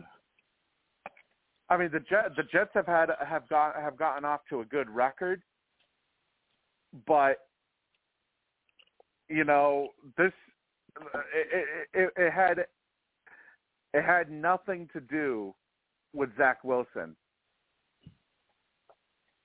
and now I mean, you you got to get him in the lab and try to rebuild him. Like that's all you can do. But let's be honest, if you play uh Mike White and uh what's the, what's my man's name from Baltimore? uh, the old man. yeah, and old man Flacco, and just yeah, old man Flacco. right, and just have them kind of play a game management type of game, then you have a better chance to win anyway. So I mean, you might as well just sit Zach for the season. I understand they're saying they're benching him for now, but I mean, you might as well sit him for the season, let him develop, and let the old guys play dink and dunk. Oh, I think that's what's going to happen. I think that's exactly what's going to happen. That he's going to, you know, he's going to be benched for the entire rest of the season because he decided to. He decided that he was that he was hot shit. You know that he was Yeah. uh that he wasn't the reason why. You know he made it such a big deal saying that he wasn't the reason why they lost against the Patriots and that it was the defense why they Uh-huh. lost. Uh, you know, instead of instead of uh, doing what every quarterback does and takes, you know, uh, they're the ones they put the blame on themselves. He decided to basically be selfish and say, "No, I'm not the reason why we lost." Even though, I mean, let's face it, those numbers that he put up, uh, it's kind of embarrassing, honestly. Uh, the numbers that he put up. Uh, Yeah, actually, he, the lost. He put up all lost that season. locker room. That that's why the QB change was was made. The the performance was bad enough, but the fact that they didn't believe in him anymore. You got receivers doing Instagram posts with them throwing the ball like they didn't believe in him anymore. He had lost that locker room, and it was time. Like you got to go, partner. But it, by next year, who knows, man? You, you know, you just let him sit and watch, and then you train him hard. Who knows? He might come back and and be ready. So things are uh, wheels up for the Jets, man. Everything else is good. You get Breece Hall back next year, hopefully. Like I, I like what Right. they're doing. yeah, I think that's kind of I think that's kind of what killed them is the fact that uh you know they they lost Breece Hall. Uh Corey Davis is also out for uh for a specific length of time as well. Uh I know he's dealing with an injury. Uh you know there there's just been there's been a lot of losses uh so far. And pl- plus, you know, they've had a little bit of problems I believe as well with uh with offensive linemen too, if I'm correct, right? Yeah, they've been shuffling it in and out, but you know, they've they've had every game. They, I mean, they've been in it, so they are solid. I, I like the roster, and and Sauce Sauce is clearly rookie of the year. Like Oh, I, first I would be surprised corner. if they My give it. God. Yeah, if they give it to anybody else, I would be surprised. Uh, at least defensive rookie of the year. I would be very surprised if they give it to anybody else there. Uh, and you know, I can, I can, I'll just put it right now. You know, the way the AFC East is looking right now, it's probably going to be either the Dolphins or the Bills. Uh, Yeah. The Jets, you know, maybe they could sneak into a playoff spot. the Patriots, I still believe the Patriots as long as uh, as long as Matt Patricia Mm. is calling plays that the Patriots will be out of it. Uh, although actually no, let me see what the playoff picture looks like right now. Uh, for the AFC. Well, you're in the AFC. The AFC is tough. Yeah. man. I, I can't see the Patriots. They, they just don't score enough. Like like you said, Patricia's got to go, and you bring in somebody else next Yes, year, we'll, we'll probably see something. But yeah, Yeah, the uh, the Patriots they actually fell to the outside now. They're they're now in the eighth seed, uh, with the Jets, Bengals, and Dolphins taking up the three wild card spots right now. and Dolphins in the honest, first. I, I think I'm more scared of Miami and Kansas City than I am Buffalo. Uh, with all the expectations and how they played early in the season, we've seen Josh get hurt and kind of struggle the past few weeks. I mean, they got the ultimate get well lucky thing where they had the snowstorm in New York, so they got to play two weeks in the dome in Detroit in a row and ran off two victories. But they, they they've been I don't know. I'm not I'm not True, as you know- sold on them as I am on Miami and KC. You know that's a, that's actually a pretty good point. Uh, Lou, what are your thoughts on uh, on Buffalo? Because there's so many different variables around them. I mean, Josh Allen is is playing injured. Uh, they lost Von Miller potentially for the rest of the season now.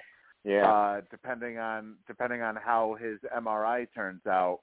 Uh, I mean, w- would you be if if you were a, a f- a football team, would you be more scared of Kansas City and Miami compared to Buffalo? Kansas City, I think more of Miami. Uh, no, I think Kansas City is more of our, our biggest fear. More their biggest fear, but they got away with you know that victory because you know it looked like Detroit had it you know on Thursday and then the last the last seconds Buffalo uh, caught it. Yeah, I mean, it, it's it, it kind of says something. I mean, granted, Detroit, you know, is a vastly improved team compared to last year, but it kind of says something when you almost lose to Detroit. Yeah, It kind of sa- that kind of says something about about the type of team that you have when you almost uh, when you just barely beat Detroit. Uh, Miami. Here's the thing with Miami. They have Tua Tagovailoa, who clearly is having a upgrade of a season. You know when he's been able to play, uh, when he wasn't out with uh, with the concussion. You know, I believe. Well, actually, let me take a look at what his stats were last year. Uh, 2021. He has better stats already. He, he's only thrown three picks this year. You know, Yeah, And yeah. they added his Tyreek stats have always been pretty good. Right, right. But I, I think it's more the system and the parts around him than it is him. Like I'm, I'm not tagged to it with the Right. the, uh, credit for what's being done down there. Because look, Waddle and Tyreek are the fastest two guys in the league, and uh, Exactly. that system that they have there is really good at, at using that talent. So you know their their running game is solid, and as long as Tua can just Yeah. stand and deliver, like I, I think that man, they're kind of scary, man. Yeah, you know, I ag- I agree. I think with uh, it it's the fact that you know Waddle having Waddle was scary enough, but now that they added Tyreek Hill to the equation, now you got a game plan for the both of them. For for having to deal like okay if you're if you're double teaming if you're doubling up one of them the other one's going to have basically free reign essentially and you know that's pretty damn hard to game plan for. I mean, mm-hmm. you know, Miami. It kind of seems like Miami this year is their, uh, you know, it's their go in, their all in type of year. So yeah. They're pu- they're pushing in all the chips now. When I mean, let's face it, this is easily their most competitive that they've been in years. So, I mean, Mhm. it's.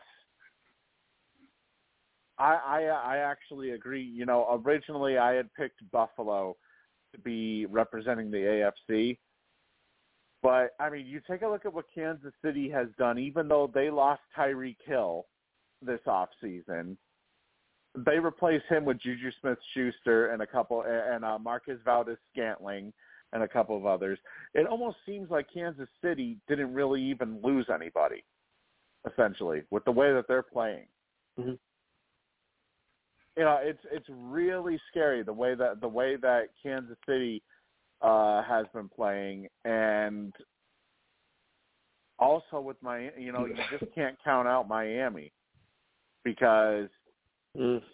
it seemed like offensively, you know, it seemed like the offense was always the problem the last couple of years. Their defense had been fine. It, it had just been the offense. But now they got the offense under control. And well, we're If, already if they seeing get the a home fruits of that playoff game, you, you, you got to go to Miami and play in 90 degree weather. Uh, that's another factor. And, and to your previous point about uh, Buffalo, like this, this sticks out to me the most because I, I think a lot of people miss it. Josh Allen is riding the Cam Newton uh, career trajectory. Uh, Uh-oh. physically, We don't want that. he's an out- yeah. Well, physically, he's an outlier. He's great. He's one of the best players we've ever seen, but he keeps hunting down linebackers, not to avoid them, to run them over, which is what Cam did early in his career. And then when we saw the fall off, we saw his body just fall apart. And if Josh isn't careful and doesn't stop doing that stuff, man, he's going to end up the same way Cam did, where we see this MVP level play and then it just tails off in your body like you can't stay healthy. Because I'm a, I'm a Right. big Josh Allen fan, That's the problem. but he he's got to stop doing this, man. He's strong enough You know, to do it though, because hell, everybody bounces off. of him. but those you know, it's, it's kind of like it's kind of like what Jim has said uh, uh, when he's when he's been on he's been on here quite a quite a bunch. Uh, you know, Jim obviously is uh, because of him we wouldn't have these uh, these uh, podcasts. yes. Uh, I mean, he owns the podcast, but uh, the one thing he has always told me is he wishes that somebody would just take a shot at one of these run, at one of these uh, running quarterbacks. Like it's it's like Mhm. you're not, you know, you, you need to just stay in the pocket. You know, any quarterback that decides to run basically deserves what they get coming to them, and he he just wishes that uh, that one of them would eventually just get absolutely decked at at some point by a by a linebacker.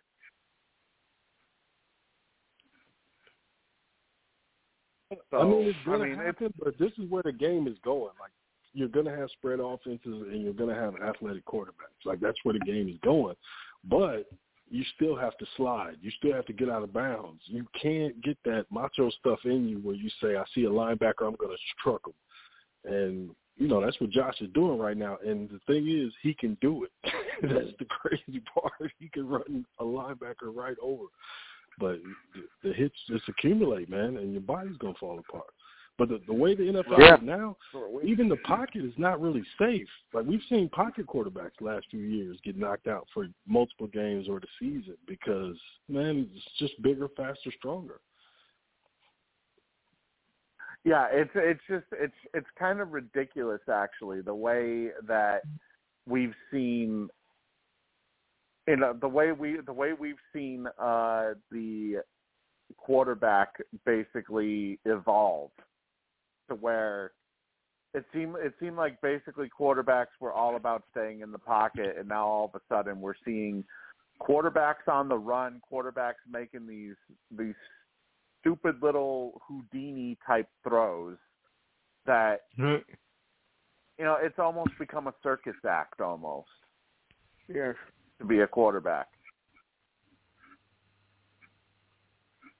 So Yeah, the, the days of the six six guy who can't move with a big arm, like those days are done, man. Like you got to be mobile, and and if you're not mobile enough to run, you got to be at least mobile enough to manipulate the pocket and move around and reset. Like the old the big stiff, that stuff is done, man. Yeah. Yeah.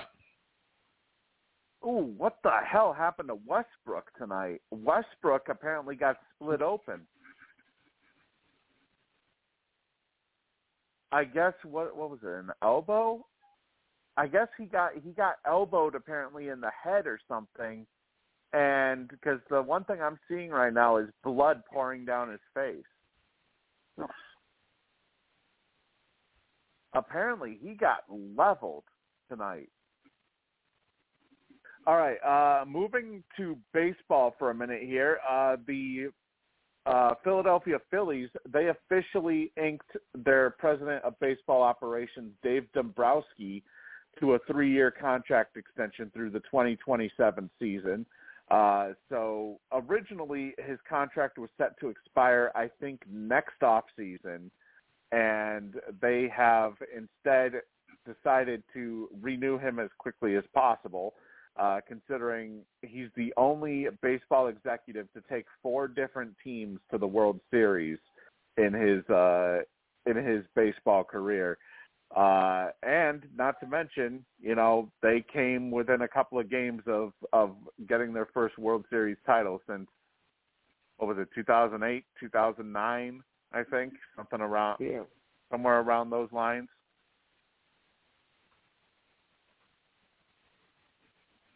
So, uh, also it looks like uh, Aaron Judge officially had a uh, officially had a meeting with the San Francisco Giants this past week. So Oh. I I assume that maybe perhaps San Francisco has already put out their offer to him. Uh, like we like we said last week, you know, he's probably looking at a massive contract extent or at a massive contract wherever he signs, uh, whether it's the Yankees, whether it's elsewhere. Uh, right now, though, it kind of seems like the free agent market is kind of stagnant. I mean, we're only seeing a couple of uh, a couple of players really get uh, really get signed so far. Uh, I know there was one big trade uh, that took place. Uh, the Angels they acquired Hunter Renfroe from the Milwaukee Brewers. Uh, this is the second straight off season that Hunter Renfroe has been traded. Uh, first, he got traded from Boston to Milwaukee, and now he's been traded from Milwaukee to uh, the Angels. And uh, Get I mean, power 29 ho- mercenary. Man, get, that money, Hunter. I mean, yeah, you know, tw- 29. I guess, I guess 29 home runs isn't enough to keep a player uh, to, for a team to keep a player.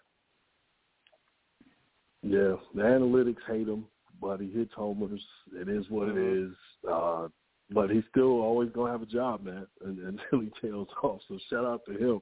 But to, to that, uh, to the thing with Judge, it's like do you the Yankees just pay it and, and move on. Because if you if you're not gonna pay him, who would you pay? Just, just Right. give Judge his money and move on. Like get, Yeah. get out of here with this stuff. This this is the the MLB owners uh beating up the players again after winning uh the the lockout last last off season. This is them beating up beating up on the players a little bit more. So that's why we get the slow free agency collusion once again and Manfred says nothing.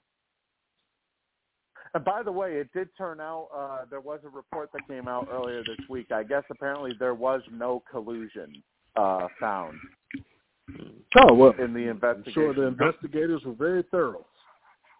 Yep. Well, yeah, we know that. We know Yeah. that's bullshit. But yeah, uh, right. You do. apparently they they claimed that there was no uh, that there was no collusion of any kind, supposedly. Look, when the lockout started last year, I picked up USA Today one day, and I opened it, and the start of the article was Max Scherzer shows up in his Porsche for labor negotiations. And I said, well, as a reporter, like, how do you Mhm. show your bias that to that extent, man? Like, no, no, I'm sure the owner showed up on the bus, right? Like, that's how he presented Well, Max Scherzer. Yeah, you know, I never really understood. I never really understood why they needed to add those little uh, those little details. Uh, you know, to reports like that. I mean, just say. I mean, I mean, I understand Scherzer. You know, is uh, one of the uh, one of the top uh, members of the uh, of the players union, but there's no need to add in little things like uh, like he showed up in his Porsche. No. You know, it's but uh, the media, of course, is gonna is gonna paint things a certain way. They always do. Yeah, it's Um, tough. So when that guy shows up in the clubhouse and asks you a question after a game, you're supposed to be cordial and professional, right? you know what I mean? Right. Uh, but yeah, you know the the whole thing going back to uh, Hunter Renfroe. You know, I just I, I can't believe that uh, you know this is the third straight or the second straight off season that he's found himself on the move. It's like I, I can already tell you right now. I'm pretty sure that the Red Sox are kind of pissed. Uh, you know, they're kind of pissed that they decided to trade him away to begin with because Jackie Bradley Jr. didn't even stay with Boston for the entire year. Uh, then again, nobody expected Jackie Bradley Jr. to hit below 200. So, um, and you know, one could argue that that's what the Sox were missing. The fact that they got rid of Hunter Renfroe and they didn't re-sign Kyle Schwarber kind of makes you wonder. Hmm, maybe perhaps if they if they had those two still with the club, maybe perhaps they would have made the playoffs this year, despite their pitching struggles. But uh, the Sox did make a move, though. Uh, they signed left-handed reliever Joely Rodriguez uh, from the New York Mets to a one-year deal with a club option for the 2024 season. Uh, Rodriguez last year had, I believe, it was a somewhere in uh, an ERA in the range of, I think it was like 4.28 or something, which. Uh, I mean, doesn't really look too good for a reliever, but uh, my understanding is he pitched a lot better in the second half of the season. Lou, would you know anything about that? Uh, wait, re- re- repeat that. For uh, Joely Joely Rodriguez, Yeah. because uh, you're a Mets fan, right? Or are you a Yankee fan? No, no, Yankees fan. Okay, maybe it's Alex that's a Mets fan then. Um, Because my understanding, I believe, is that Rodriguez pitched better in the second half of the season, and I mean he has a, you know, he has like a four point a four point two eight ERA, which, uh, you know, let's face it, uh, Red Sox are used to dumpster. Uh, Red Sox fans are used to dumpster diving recently because Chaim Bloom apparently decides that he can Right. try to turn, uh, he can try to turn. uh uh shit nuggets into uh into diamonds apparently. Uh but I, I guess I could consider this a bit of an upgrade for the Red Sox bullpen because uh it seemed like the average ERA for a for a reliever on the, in the Sox bullpen this year was around 5 to 6 so uh regardless, uh, Rodriguez looks like he is under team control for at the very least one year, maybe two years if they pick up the club option. Uh, the Pittsburgh Pirates, they agreed to a one-year deal earlier this week with veteran first baseman Carlos Santana, uh, which will pay him about $6.725 million the largest guarantee that the Pirates have given to a free agent since they inked uh, Daniel Hudson to a two-year deal worth about 11 million uh, before the 2017 season. So uh, that's a little bit of a uh, of an interesting signing because honestly, I wouldn't have expected Carlos Santana to go to Pittsburgh, especially with his career. With his career going down uh going down Yeah. the line. Uh, let's see. Wait a minute. Hang on. Let me move up here. Oh, uh, apparently uh, Atlanta uh, wide receiver, also running back, uh, Cordarrelle Patterson. Uh, he set the NFL record for kickoff touchdowns all time with his 103-yard return uh, last week against the Bears. I guess apparent. I guess apparently he was tied uh, entering the week for uh, for the for the uh, record all time throughout a career, and he uh, officially set the new record. I don't know exactly what the new record is though, but uh, you know this one, this next one though kind of makes sense. Uh, the Commanders they have announced that they will stick with quarterback Taylor Heinicke over Carson Wentz uh, amidst uh, amidst their uh, their winning streak that they are currently on, according to Coach Ron Rivera, as they have won five of their past six games uh, and are four and one with Taylor Heinicke as the starter. Now, I don't know about I don't know about about uh, any of you, but to me, I probably would have had Heinicke starting from the very beginning of the season. Yeah, I think Yeah. so. I and I never understood uh why after after the the uh, after the the end of the season that Heinicke had last year, I never understood why they went out and got Carson Wentz like they did. Yeah, I mean, By giving they up see a- Heinicke as a yeah, they, they see him as a backup, so you know they acted accordingly. And the thing we we, we kind of learn is uh, when dealing with Carson Wentz is the quarterback position is not just play on the field. It, it's how you relate to your teammates, how they look at you in the locker room. I, I know we, we don't like to like hype up intangibles, but Right. that is a part of the quarterback job, man. And if those guys don't rock with you or and don't really, you know, see you as a guy they'll lay their body on the line for, that becomes a problem. Like, well, we we were having conversations about who is the best quarterback in the NFC East not too long ago. Was it Dak or was it Carson Wentz? And now you've seen him go into multiple locker rooms and teams say, "Man, you got to get out of here." Right. There's yeah, you know, Carson.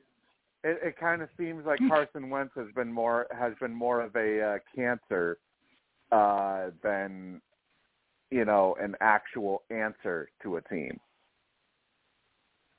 So it's Right, definitely Uh, we see the arm talent, we see the athletic ability. You know, he's been watching film since he was a kid. All of that stuff is there, but the other part's not there, man.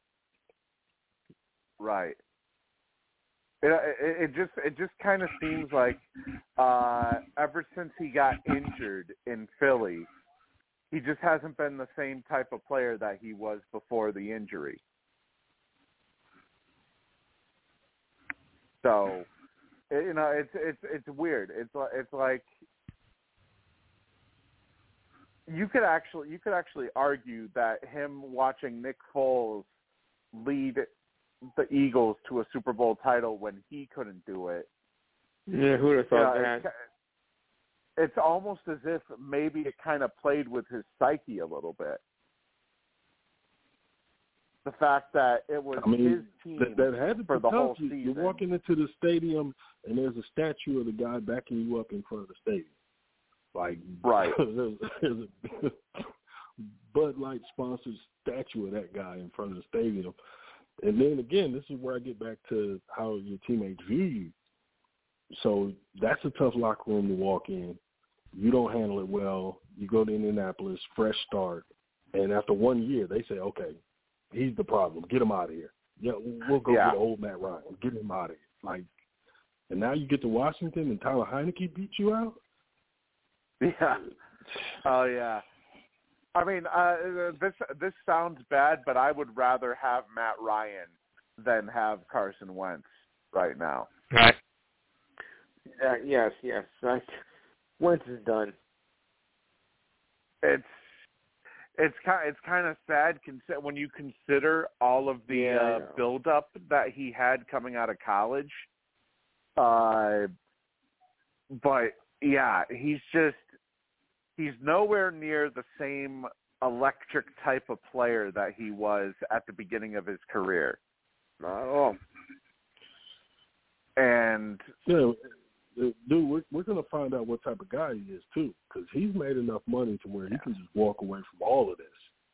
But Right. he loves this thing, he's gonna take the clipboard job next year and go to somewhere where he could possibly, you know, if something happens, he gets in the lineup. He's gonna take one of those deals and be one of those guys now. Now, is he willing to do that, knowing he could just walk away and go back to? I mean, that dude's sitting on acres. He can go back to and live and sit on those acres, man. I mean, here's the thing that gets me is how do we have such a huge drop off from Indianapolis where he went he went 27 and 7 but yet they had a huge ass collapse last year. Uh, and by 27 and 7 I mean 27 27 touchdowns, 7 picks. Uh he threw for 3,563 yards but yet he had a huge ass collapse to end the season where they end up missing the playoffs entirely. Uh, then he goes to Washington, and in six games he only has ten touchdowns and six picks. It's like, is it because is it because it's a different team and a different offense? The fact that uh, you know, his stats have have sunk literally that low. I mean, when he was with Philly, three consecutive seasons where he had only seven picks the entire season.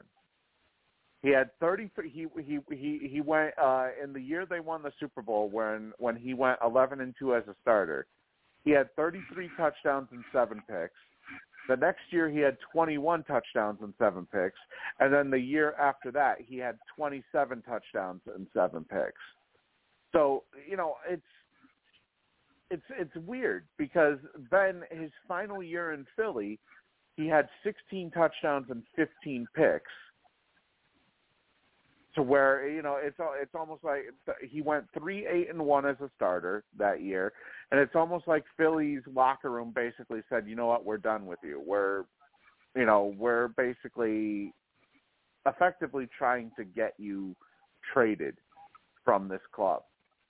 Uh, then he goes to Indiana. You know, he goes to Indianapolis, goes nine and eight after a huge collapse to the season, and now now granted, I'll I'll put it this way: Washington uh, offensively, I feel, is a worse club than Indianapolis last year.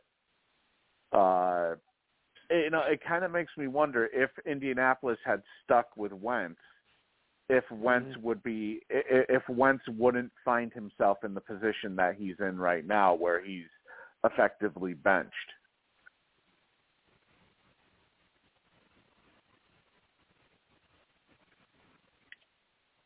I mean, So it is what it is, though. Uh, like if that many people keep just giving up on you, and this was your guy who you whose job you were supposed to save in Indy, who ended up getting fired this year, and a big part of that was him giving up draft capital to get you there, and then they had to panic and make a last minute move for Matt Ryan. Like at a certain point, we got to say this is Carson, man. Like we may never see that little glimpse of MVP level play we saw for that, you know, for that one year. We just may never see that. And like I said, now he's he's basically where Jameis was a couple of years ago, where Jameis had to go down to New Orleans and just be a backup and wait for a starting job. Right. Yeah, you know, it's it it it, it just uh, I would not be surprised if Wentz finds himself as a career backup for the remainder of his career at this Yeah. point because uh you know, it's just he's just not the same guy that he was when he was with Philly. I don't know what it is. Maybe it maybe it's the fact that uh you know, he has a worse offense around him uh, you know, it's it's kind of like it's kind of like you Yeah. said earlier that it, that part of it has to do with uh, not not necessarily the quarterback, but who the quarterback has around them.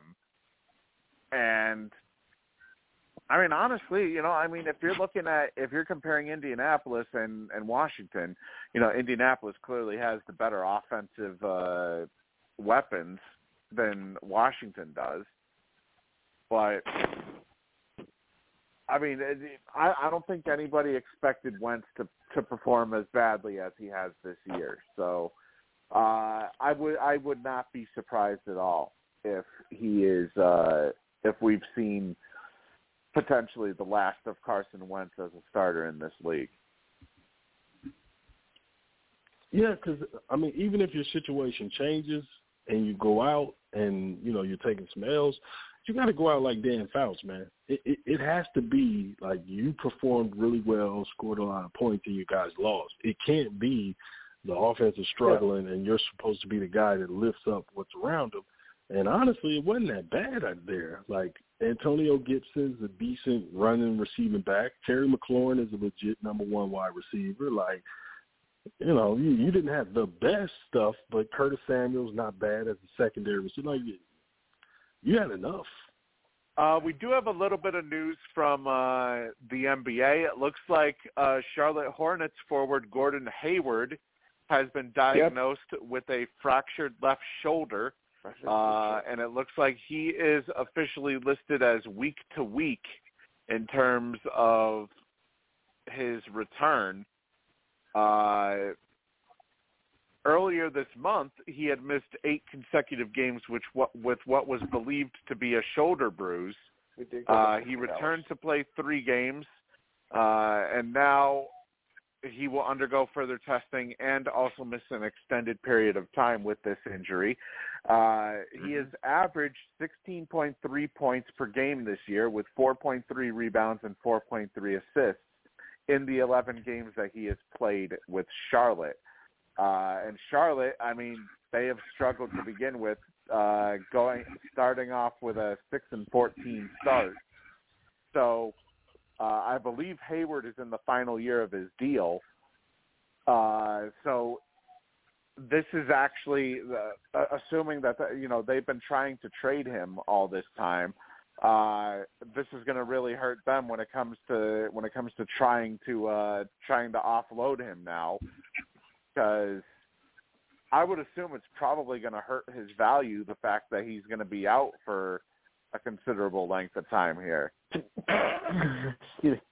yeah, never take lottery numbers from Gordon Hayward. He's one of the most unlucky no. people in the history of the world, man. He, he's just unlucky, man. Like weird things happen to him. He just gets hurt, but he, he served yeah. his purpose in Charlotte.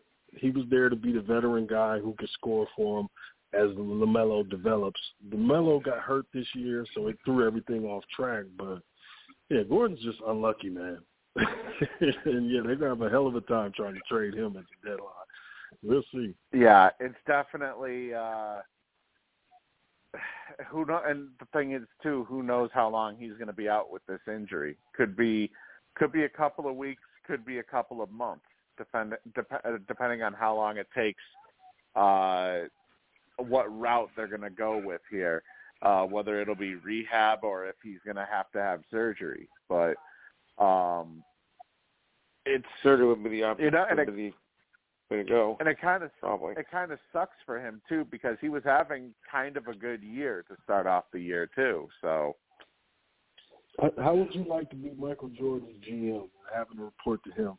LaMelo's been out. He's been hurt. Gordon Hayward uh, again no. is hurt. No. Miles Bridges has a domestic violence case. Like that is a tough right. job, man. It's like uh, it's like what what what could come onto the uh onto the Charlotte Hornets next? You know, what what else is going to hit that team? Ugly, man. But I, I still like LaMelo. I'm, I'm a fan of the kid. Oh, go ahead.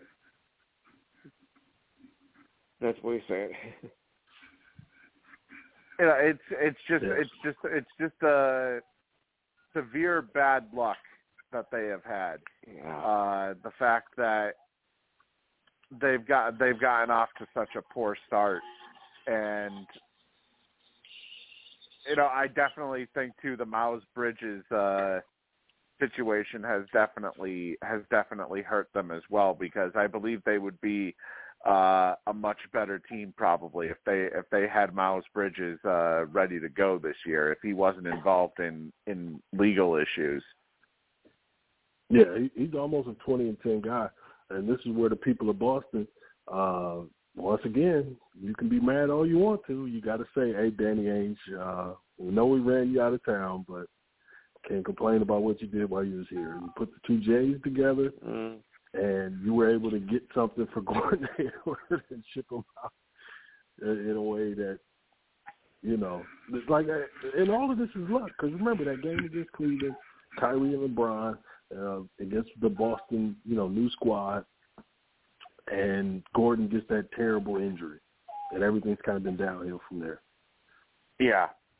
Well, I'll, t- I'll, t- I'll I'll say this. You know, it's not really on Danny Ainge. You know, I don't think anybody really wanted Danny Ainge to leave. I think everybody was shocked the fact that Ainge Uh. down uh, the way he did, and he gave Brad Stevens the job. You know, I think uh, the main problem that people had with Ainge was that everybody wanted him to you know, stop being the whole because he had that moniker of Trader Danny that everybody He had to win every trade, made- right? Right. yeah, I think people were just pissed. He, you know, he felt like he had to win every single trade when literally you you've seen you've seen uh, the trades that Boston has made since Brad Stevens uh, took over, and Brad Stevens, uh, from all indicators, it sounds like he has been a lot easier to work with for teams than Danny Ainge was.